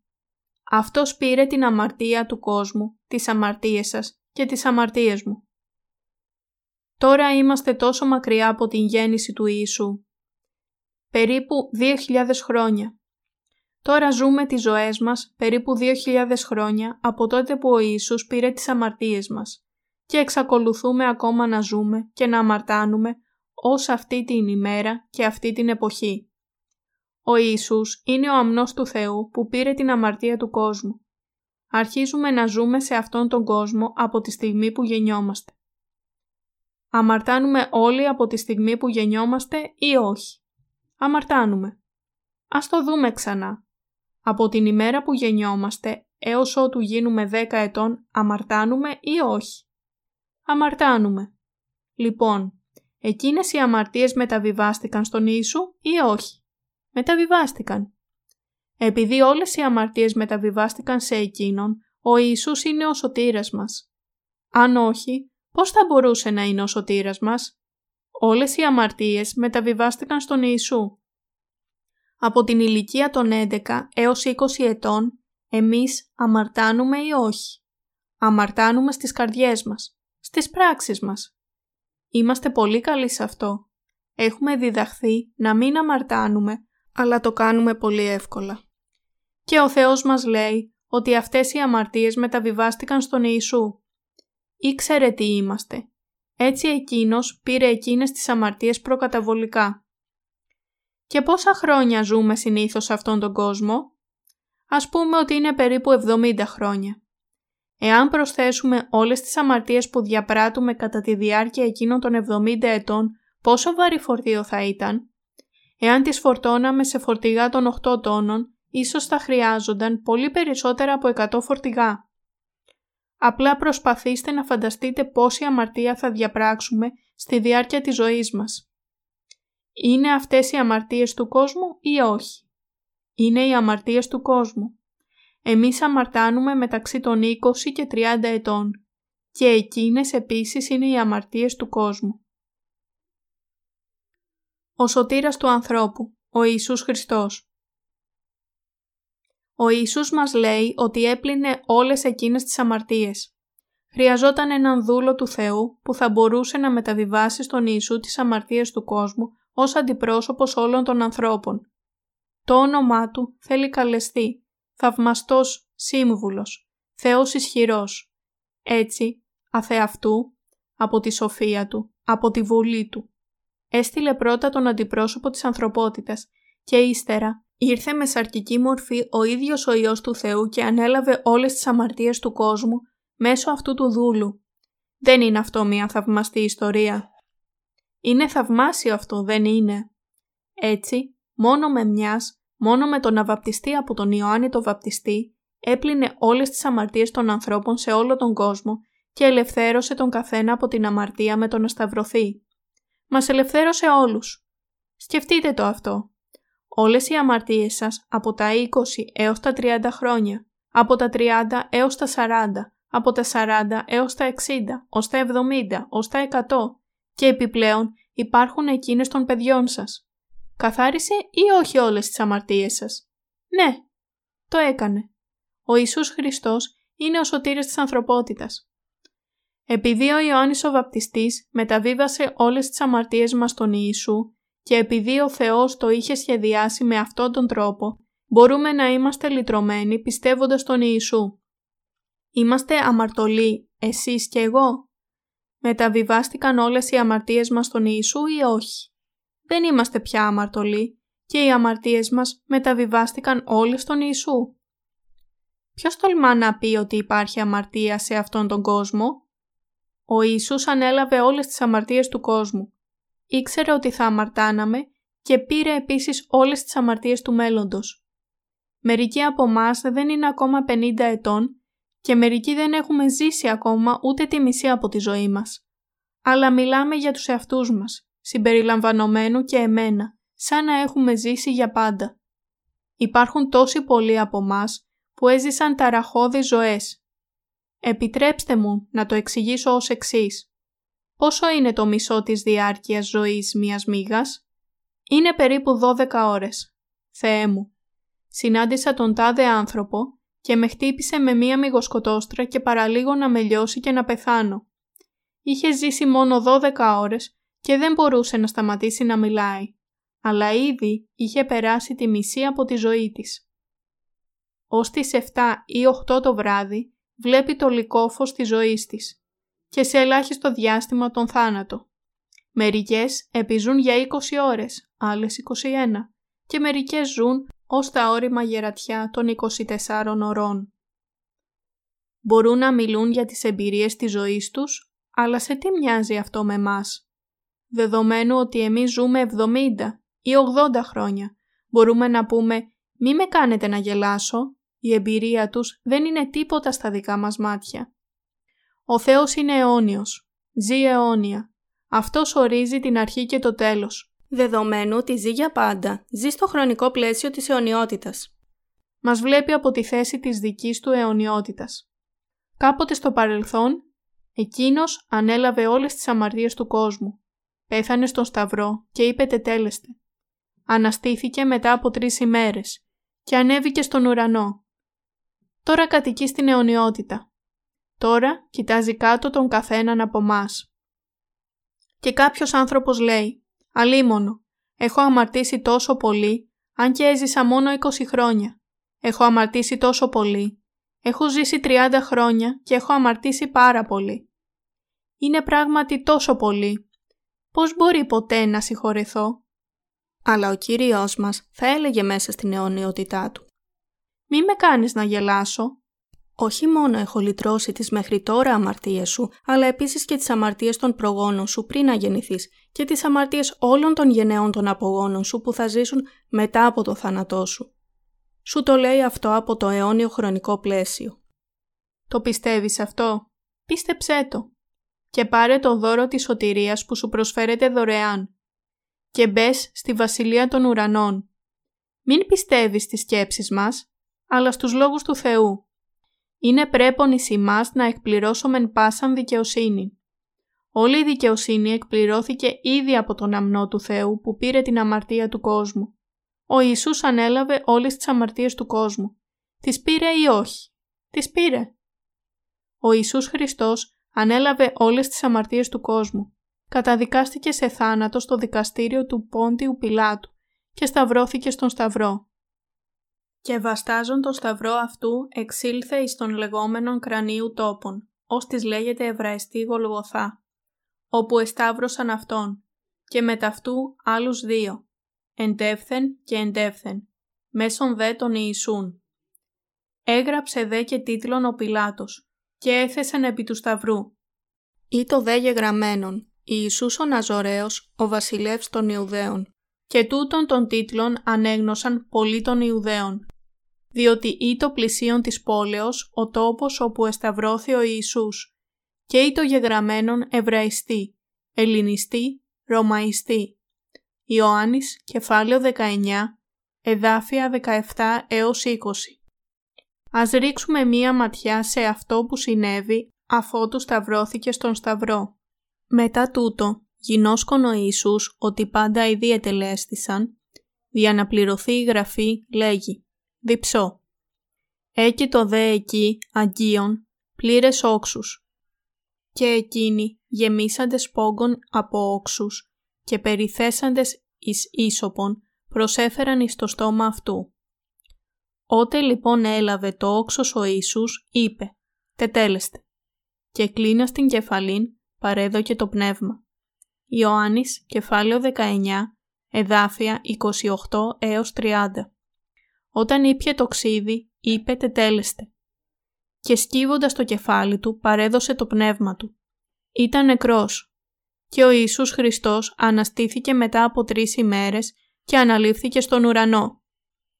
Ας τραφούμε στην επιστολή προς Εβραίους, κεφάλαιο 10, εδάφια 1 έως 9 διότι ο νόμος, έχων σκιάν των μελών αγαθών, ουχή αυτήν την εικόνα των πραγμάτων, δεν δύναται ποτέ δια των αυτών θυσιών τας οποίας προσφέρουσι, κατενή αυτών πάντοτε, να τελειοποιήσει τους προσερχομένους. Επειδή τότε ήθελον πάυση να προσφέρονται. Διότι οι λατρευτέ άπαξ καθαριστέντες δεν ήθελον έχει πλέον ουδεμίαν συνείδηση αμαρτιών αλλά εν αυτές γίνεται κατ' αυτών ανάμνησης αμαρτιών. Διότι αδύνατον είναι αίμα τάβρων και τράγων να αφαιρεί αμαρτίας. Δια τούτο, εισερχόμενος εις τον κόσμον, λέγει «Θυσίαν και προσφοράν δεν ηθέλησας, αλλά ετοίμασες εις εμέ σώμα». Εις ολοκαυτώματα και προσφοράς περί αμαρτίας δεν ευηρεστήθης. Τότε είπον «Ιδού έρχομαι, εν το τόμο του βιβλίου είναι γεγραμμένον περί εμού δια να κάμω, «Ω Θεέ, το θέλημά Σου». Αφού είπεν ανωτέρω ότι θυσίαν και προσφοράν και ολοκαυτώματα και προσφοράς περί αμαρτίας δεν ηθέλησας, ουδέ ευηρεστήθης εις αυτάς. Έτινες προσφέρονται κατά τον νόμον. Τότε είπεν, «Ιδού έρχομαι δια να κάμω, «Ω Θεέ, το θέλημά Σου». Ανερεί το πρώτον, δια να συστήσει το δεύτερον η αιώνια λύτρωση. Ο νόμος ήταν σκιά των καλών πραγμάτων που έμελαν να έρθουν. Η θυσία της Παλαιάς Διαθήκης, των προβάτων και των τράγων, αποκάλυπτε σε μας ότι ο Ιησούς Χριστός θα ερχόταν και θα έπαιρνε τις αμαρτίες μας με τον ίδιο τρόπο, προκειμένου να καθαρίσει όλη την αμαρτία. Όλοι οι άνθρωποι της Παλαιάς Διαθήκης, ο Δαβίδ, ο Αβραάμ και όλοι οι άλλοι, ήξεραν και πίστευαν τι σήμαινε για αυτούς το σύστημα των θυσιών. Αυτό αποκάλυψε ότι ο Μεσσίας, ο Χριστός, Χριστός σημαίνει σωτήρας, θα ερχόταν κάποια μέρα και θα έπαιρνε όλες τους τις αμαρτίες. Πίστευαν στην λύτρωσή τους και σώθηκαν με την πίστη τους. Ο νόμος ήταν σκιά των καλών πραγμάτων που έμελαν να έρθουν. Η προσφορά θυσιών για τις αμαρτίες κάθε μέρα και κάθε χρόνο δεν θα μπορούσε ποτέ να μας λυτρώσει εντελώς. Επομένως, το τέλειο και αιώνιο όν, εκείνος που είναι χωρίς ελάττωμα, ο Υιός του Θεού, έπρεπε να έρθει στη γη. Και εκείνος είπε ότι είχε έρθει να κάνει το θέλημα του πατέρα του, όπως ήταν γραμμένο στο βιβλίο που γράφτηκε από Αυτόν. Τότε είπον, «Ιδού, έρχομαι δια να κάμω, ó Θεέ, το θέλημά Σου. Ανερεί το πρώτον, δια να συστήσει το δεύτερον. Λυτρωθήκαμε από τις αμαρτίες μας, επειδή ο Ιησούς Χριστός πήρε τις αμαρτίες μας όπως ήταν γραμμένο στην Παλαιά Διαθήκη και επειδή πιστεύουμε σε Αυτόν. Ας διαβάσουμε την επιστολή προς Εβραίους, κεφάλαιο 10, εδάφιο 10, με το οποίον θέλημα είμεθα υγιασμένοι δια της προσφοράς του σώματος του Ιησού Χριστού, άπαξ γενομένης. Με αυτό το θέλημα έχουμε αγιαστεί μέσω της προσφοράς του σώματος του Ιησού Χριστού μια για πάντα. Έχουμε αγιαστεί ή όχι; Έχουμε. Τι σημαίνει αυτό; Ότι ο Πατέρας Θεός έστειλε τον Υιό Του και μεταβίβασε σε Αυτόν όλες τις αμαρτίες μας μέσω του βαπτίσματος και τον δίκασε μια για πάντα στον Σταυρό. Έτσι, λύτρωσε όλους εμάς που υποφέραμε από την αμαρτία. Αυτό ήταν το θέλημα του Θεού. Προκειμένου να μας λυτρώσει, ο Ιησούς προσφέρθηκε μια για πάντα. Έτσι, ώστε να μπορούμε να είμαστε αγιασμένοι. Έχουμε αγιαστεί. Ο Ιησούς θυσιάστηκε για όλες τις αμαρτίες μας και πέθανε αντί για μας, έτσι ώστε να μην χρειάζεται να κριθούμε εμείς. Η θυσία της Παλαιάς Διαθήκης προσφερόταν κάθε μέρα, επειδή όλες οι νέες αμαρτίες χρειάζονταν επιπλέον θυσία για να πληθούν. Η πνευματική σημασία του πλησίματος των ποδιών του Πέτρου από τον Ιησού Στο κεφάλαιο 13 του Ευαγγελίου του Ιωάννη υπάρχει η ιστορία όπου ο Ιησούς πλένει τα πόδια του Πέτρου. Έπλυνε τα πόδια του Πέτρου για να του δείξει ότι ο Πέτρος θα αμάρτανε στο μέλλον και για να τον διδάξει ότι εκείνος είχε ήδη λυτρώσει επίσης όλες εκείνες τις αμαρτίες. Ο Ιησούς ήξερε ότι ο Πέτρος θα αμάρτανε και πάλι στο μέλλον. Γι' αυτό σε νερό σε μία λεκάνη και του έπλυνε τα πόδια. Ο Πέτρος προσπάθησε να αρνηθεί, αλλά ο Ιησούς είπε «Εκείνο το οποίον εγώ κάμνω, σύ δεν εξεύρεις τώρα». Θέλεις όμως γνωρίσει με τα ταύτα. Αυτό σημαίνει θα αμαρτήσεις πάλι μετά από αυτό. Θα με αρνηθείς και θα αμαρτήσεις πάλι αφότου πλύνω όλες σου τις αμαρτίες. Θα αμαρτήσεις ακόμα και μετά από την ανάληψή μου. Επομένως, σου πλένω τα πόδια για να προειδοποιήσω τον σατανά να μη σε δοκιμάσει, επειδή εγώ έχω πάρει ήδη τις μελλοντικές σου αμαρτίες. Νομίζετε ότι έπλυνε τα πόδια του Πέτρου για να μας πει ότι πρέπει να μετανοούμε κάθε μέρα; Όχι. Εάν έπρεπε να μετανοούμε κάθε μέρα για να είμαστε λυτρωμένοι, ο Ιησούς δεν θα έχει αναλάβει όλες τις αμαρτίες μας μια για πάντα. Αλλά ο Ιησούς είπε ότι μας αγίασε μια για πάντα. Εάν επρόκειτο να μετανοούμε κάθε μέρα, θα έπρεπε να επιστρέψουμε ξανά στα χρόνια της Παλαιάς Διαθήκης. Αλλά τότε ποιος θα μπορούσε να γίνει δίκαιος, Ποιος θα μπορούσε να λυτρωθεί εντελώς; Ακόμα κι αν πιστεύαμε στον Θεό, ποιος θα μπορούσε να ζήσει χωρίς αμαρτία; Ποιος θα μπορούσε να αγιαστεί με την μετάνοια; Εμείς αμαρτάνουμε ασταμάτητα κάθε μέρα. Έτσι, πώς μπορούμε να ζητήσουμε συγχώρεση για κάθε μια αμαρτία ξεχωριστά; Πώς θα μπορούσαμε να γίνουμε τόσο χοντρόπετσι ώστε να τον ενοχλούμε καθημερινά για λύτρωση; Εμείς έχουμε την τάση να ξεχνάμε ως το τέλος της ημέρας τις αμαρτίες που κάναμε το πρωί και τις αμαρτίες της νύχτας ως το επόμενο πρωί. είναι αδύνατο σε εμάς να μετανοήσουμε εντελώς για όλες μας τις αμαρτίες. Γι' αυτό ο Ιησούς βαπτίστηκε μία φορά, προσφέρθηκε στον Σταυρό μία φορά, έτσι ώστε να αγιαστούμε όλοι με μιας. Μπορείτε να το καταλάβετε αυτό. Λυτρωθήκαμε μια για πάντα από τις αμαρτίες μας. Δεν λυτρωνόμαστε κάθε φορά που μετανοούμε.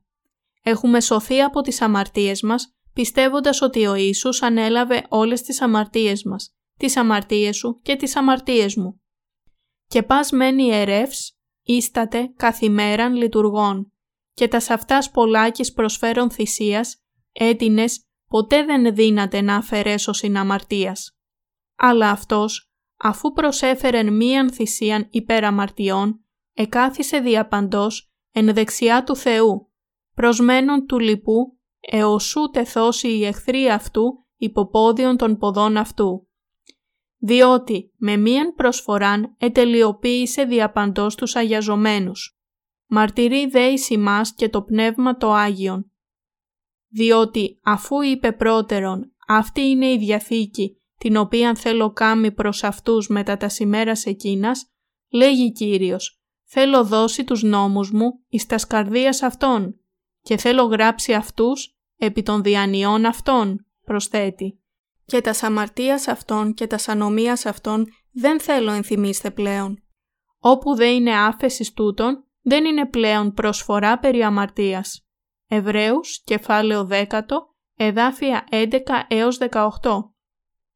Τι σημαίνει άφεσης τούτων; Στο χωρίο 10-18 σημαίνει ότι η ίδια η αμαρτία, οποιαδήποτε είναι αυτή η αμαρτία, εξηλαιώθηκε για πάντα, χωρίς εξαίρεση. Ο Θεός της έχει συγχωρήσει. Το πιστεύεις αυτό; Όπου δεν είναι άφεση τούτων, δεν είναι πλέον προσφορά περί αμαρτίας. Ας τα συνοψίσουμε όλα όσα έχουμε πει ως εδώ, ως εξής. Εάν ο Ιωάννης ο Βαπτιστής δεν είχε βάλει τα χέρια του πάνω στον Ιησού, με άλλα λόγια, Εάν δεν είχε βαπτίσει τον Ιησού, θα μπορούσαμε να έχουμε λυτρωθεί. Δεν θα μπορούσαμε. Ας σκεφτούμε προς τα πίσω. Εάν ο Ιησούς δεν είχε διαλέξει τον Ιωάννη τον βαπτιστή ως αντιπρόσωπο όλων των ανθρώπων και δεν είχε πάρει όλη την αμαρτία μέσω αυτού, θα μπορούσε να έχει πλύνει όλες τις αμαρτίες μας; Δεν θα μπορούσε. Ο νόμος του Θεού είναι δίκαιος. Είναι σωστός. Δεν θα μπορούσε να πει απλά ότι ήταν ο σωτήρας μας ότι ανέλαβε όλες τις αμαρτίες μας. Έπρεπε να πάρει τις αμαρτίες μας με φυσικό τρόπο. Γιατί ο Ιησούς, ο Θεός, να έρθει σε μας με σαρκική μορφή; Επειδή γνώριζε όλες τις αμαρτίες της ανθρωπότητας, τις αμαρτίες της καρδιάς και της σάρκας. Ήρθε με σκοπό να πάρει όλες τις αμαρτίες. Εκείνος, ο Υιός του Θεού. Ήρθε σε εμάς με σαρκική μορφή. Αν ο Ιησούς Χριστός δεν φαυτιζόταν, οι αμαρτίες μας θα παρέμεναν. Αν σταυρωνόταν χωρίς πρώτα να πάρει τις αμαρτίες μας, ο θάνατός του θα ήταν χωρίς νόημα. Δεν θα είχε τίποτε να κάνει για μας. Απολύτως χωρίς νόημα. Έτσι, όταν άρχισε το δημόσιο υπούργημά του, στην ηλικία των 30 ετών, ήρθε στον Ιωάννη τον βαπτιστή για να βαπτιστεί στον Ιορδάνη. Το δημόσιο υπούργημά του άρχισε στην ηλικία των 30 ετών και τελείωσε στα 33. Όταν ήταν 30 ετών, ήρθε στον Ιωάννη για να βαπτιστεί. Άφησε να γίνει τώρα, επειδή είναι πρέπον σε εμάς να το κάνουμε αυτό, ώστε όλοι οι άνθρωποι να μπορούν να σωθούν και να γίνουν δίκαιοι. Έτσι είναι το πρέπον που πρέπει να κάνουμε. Βάφτισέ με τώρα. Ναι, ο Ιησούς Χριστός βαπτίστηκε για την λύτρωση όλων των ανθρώπων. Επειδή ο Ιησούς βαπτίστηκε και ανέλαβε όλες τις αμαρτίες μας, και επειδή όλες οι αμαρτίες μας μεταβιβάστηκαν σε Αυτόν μέσω των χεριών του Ιωάννη του Βαπτιστή, ο ίδιος ο Θεός έστρεψε τα μάτια του μακριά από τον Ιησού όταν πέθανε στον Σταυρό. Παρόλο που ο Ιησούς ήταν ο μονογενής Υιός του, έπρεπε να αφήσει τον Υιό του να πεθάνει. Ο Θεός είναι αγάπη, αλλά έπρεπε να αφήσει τον Υιό του να πεθάνει. Έτσι, για τρεις ώρες υπήρξε σκοτάδι σε όλη τη γη.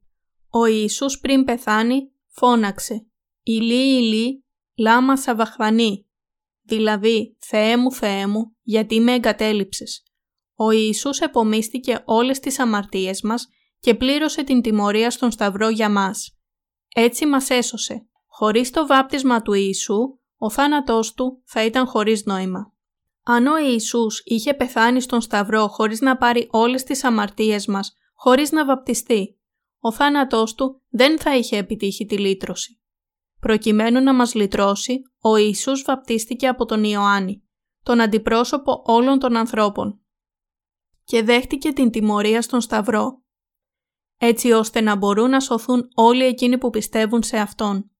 Επομένως, από τις ημέρες του Ιωάννη του Βαπτιστή μέχρι τώρα, η Βασιλεία των Ουρανών έχει υποστεί βία. Επειδή ο Ιωάννης ο Βαπτιστής μεταβίβασε όλες τις αμαρτίες του κόσμου στον Ιησού, οι αμαρτίες σου και οι αμαρτίες μου μπορούν να εξηλαιωθούν. Επομένως, εσείς και εγώ μπορούμε τώρα να αποκαλούμε Πατέρα μας, τον Θεό, και να μπαίνουμε με θάρρος στην Βασιλεία των Ουρανών. Στην επιστολή προς Εβραίους, κεφάλαιο 10, εδάφιο 18, διαβάζουμε «Όπου δεν είναι άφεσης τούτων, δεν είναι πλέον προσφορά περί αμαρτίας». Είστε όλοι αμαρτωλοί. Τώρα που ο Ιησούς έχει ήδη πληρώσει όλα τα χρέη σας, πρέπει ακόμα να πληρώνετε χρέη. Υπήρχε κάποιος που το πάθος του για το πιωτό τον ανάγκασε να χρεωθεί σε πολλούς δανειστές. Κατόπιν, μία μέρα, ο γιος του κέρδισε πολλά χρήματα και πλήρωσε όλους τους προηγούμενους λογαριασμούς του πατέρα του. Ο πατέρας του δεν είχε πλέον κανένα χρέος, άσχετα με το πόσο είχε πιει στο παρελθόν. Αυτό είναι που έκανε ο Ιησούς για μας. Πλήρωσε προκαταβολικά περισσότερο από ό,τι ήταν απαραίτητο για όλες τις αμαρτίες μας. Όχι μόνο οι αμαρτίες όλης της δικής μας ζωής, αλλά όλες οι αμαρτίες του κόσμου. Όλες μεταβιβάστηκαν στον Ιησού όταν βαπτίστηκε. Έτσι, είστε τώρα αμαρτωλοί. Όχι, δεν είστε.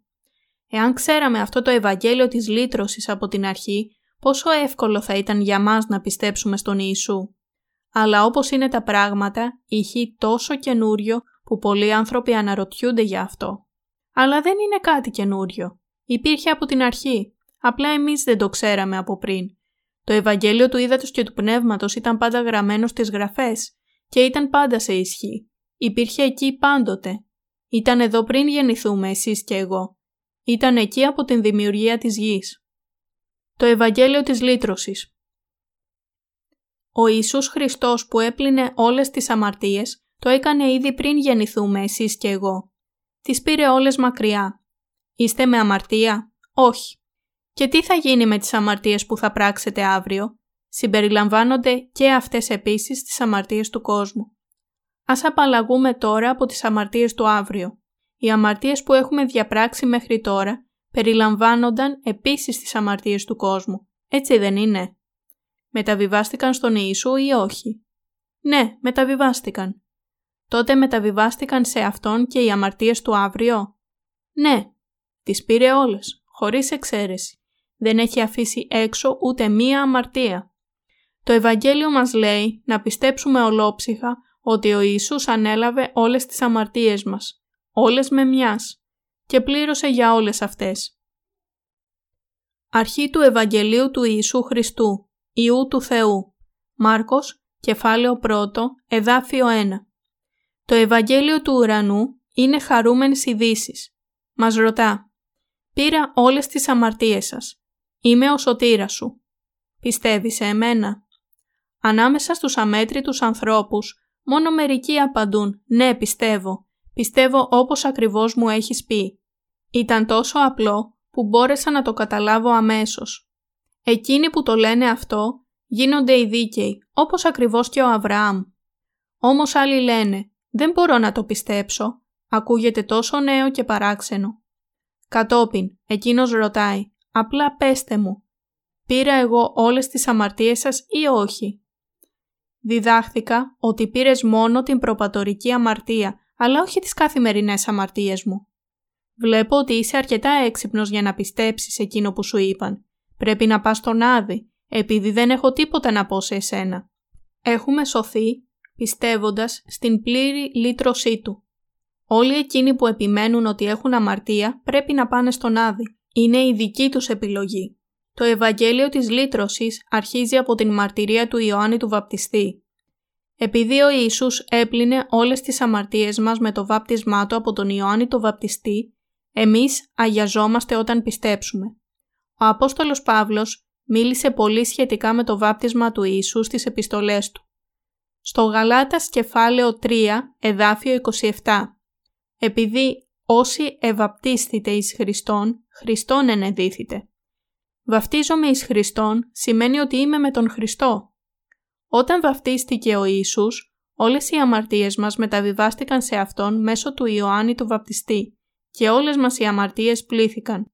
Στο Πέτρου Α, κεφάλαιο 3, εδάφιο 21, του οποίου αντίτυπον όν το βάπτισμα σώζει και ημάς την σήμερον, ουχή αποβολή της ακαθαρσίας της αρκός, αλλά μαρτυρία της αγαθής συνειδήσεως εις Θεόν, δια της Αναστάσεως Ιησού Χριστού.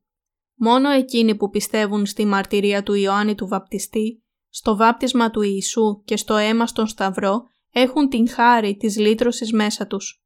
Δέξου στην καρδιά σου το βάπτισμα του Ιησού, το αντίτυπο της σωτηρίας και σώσου.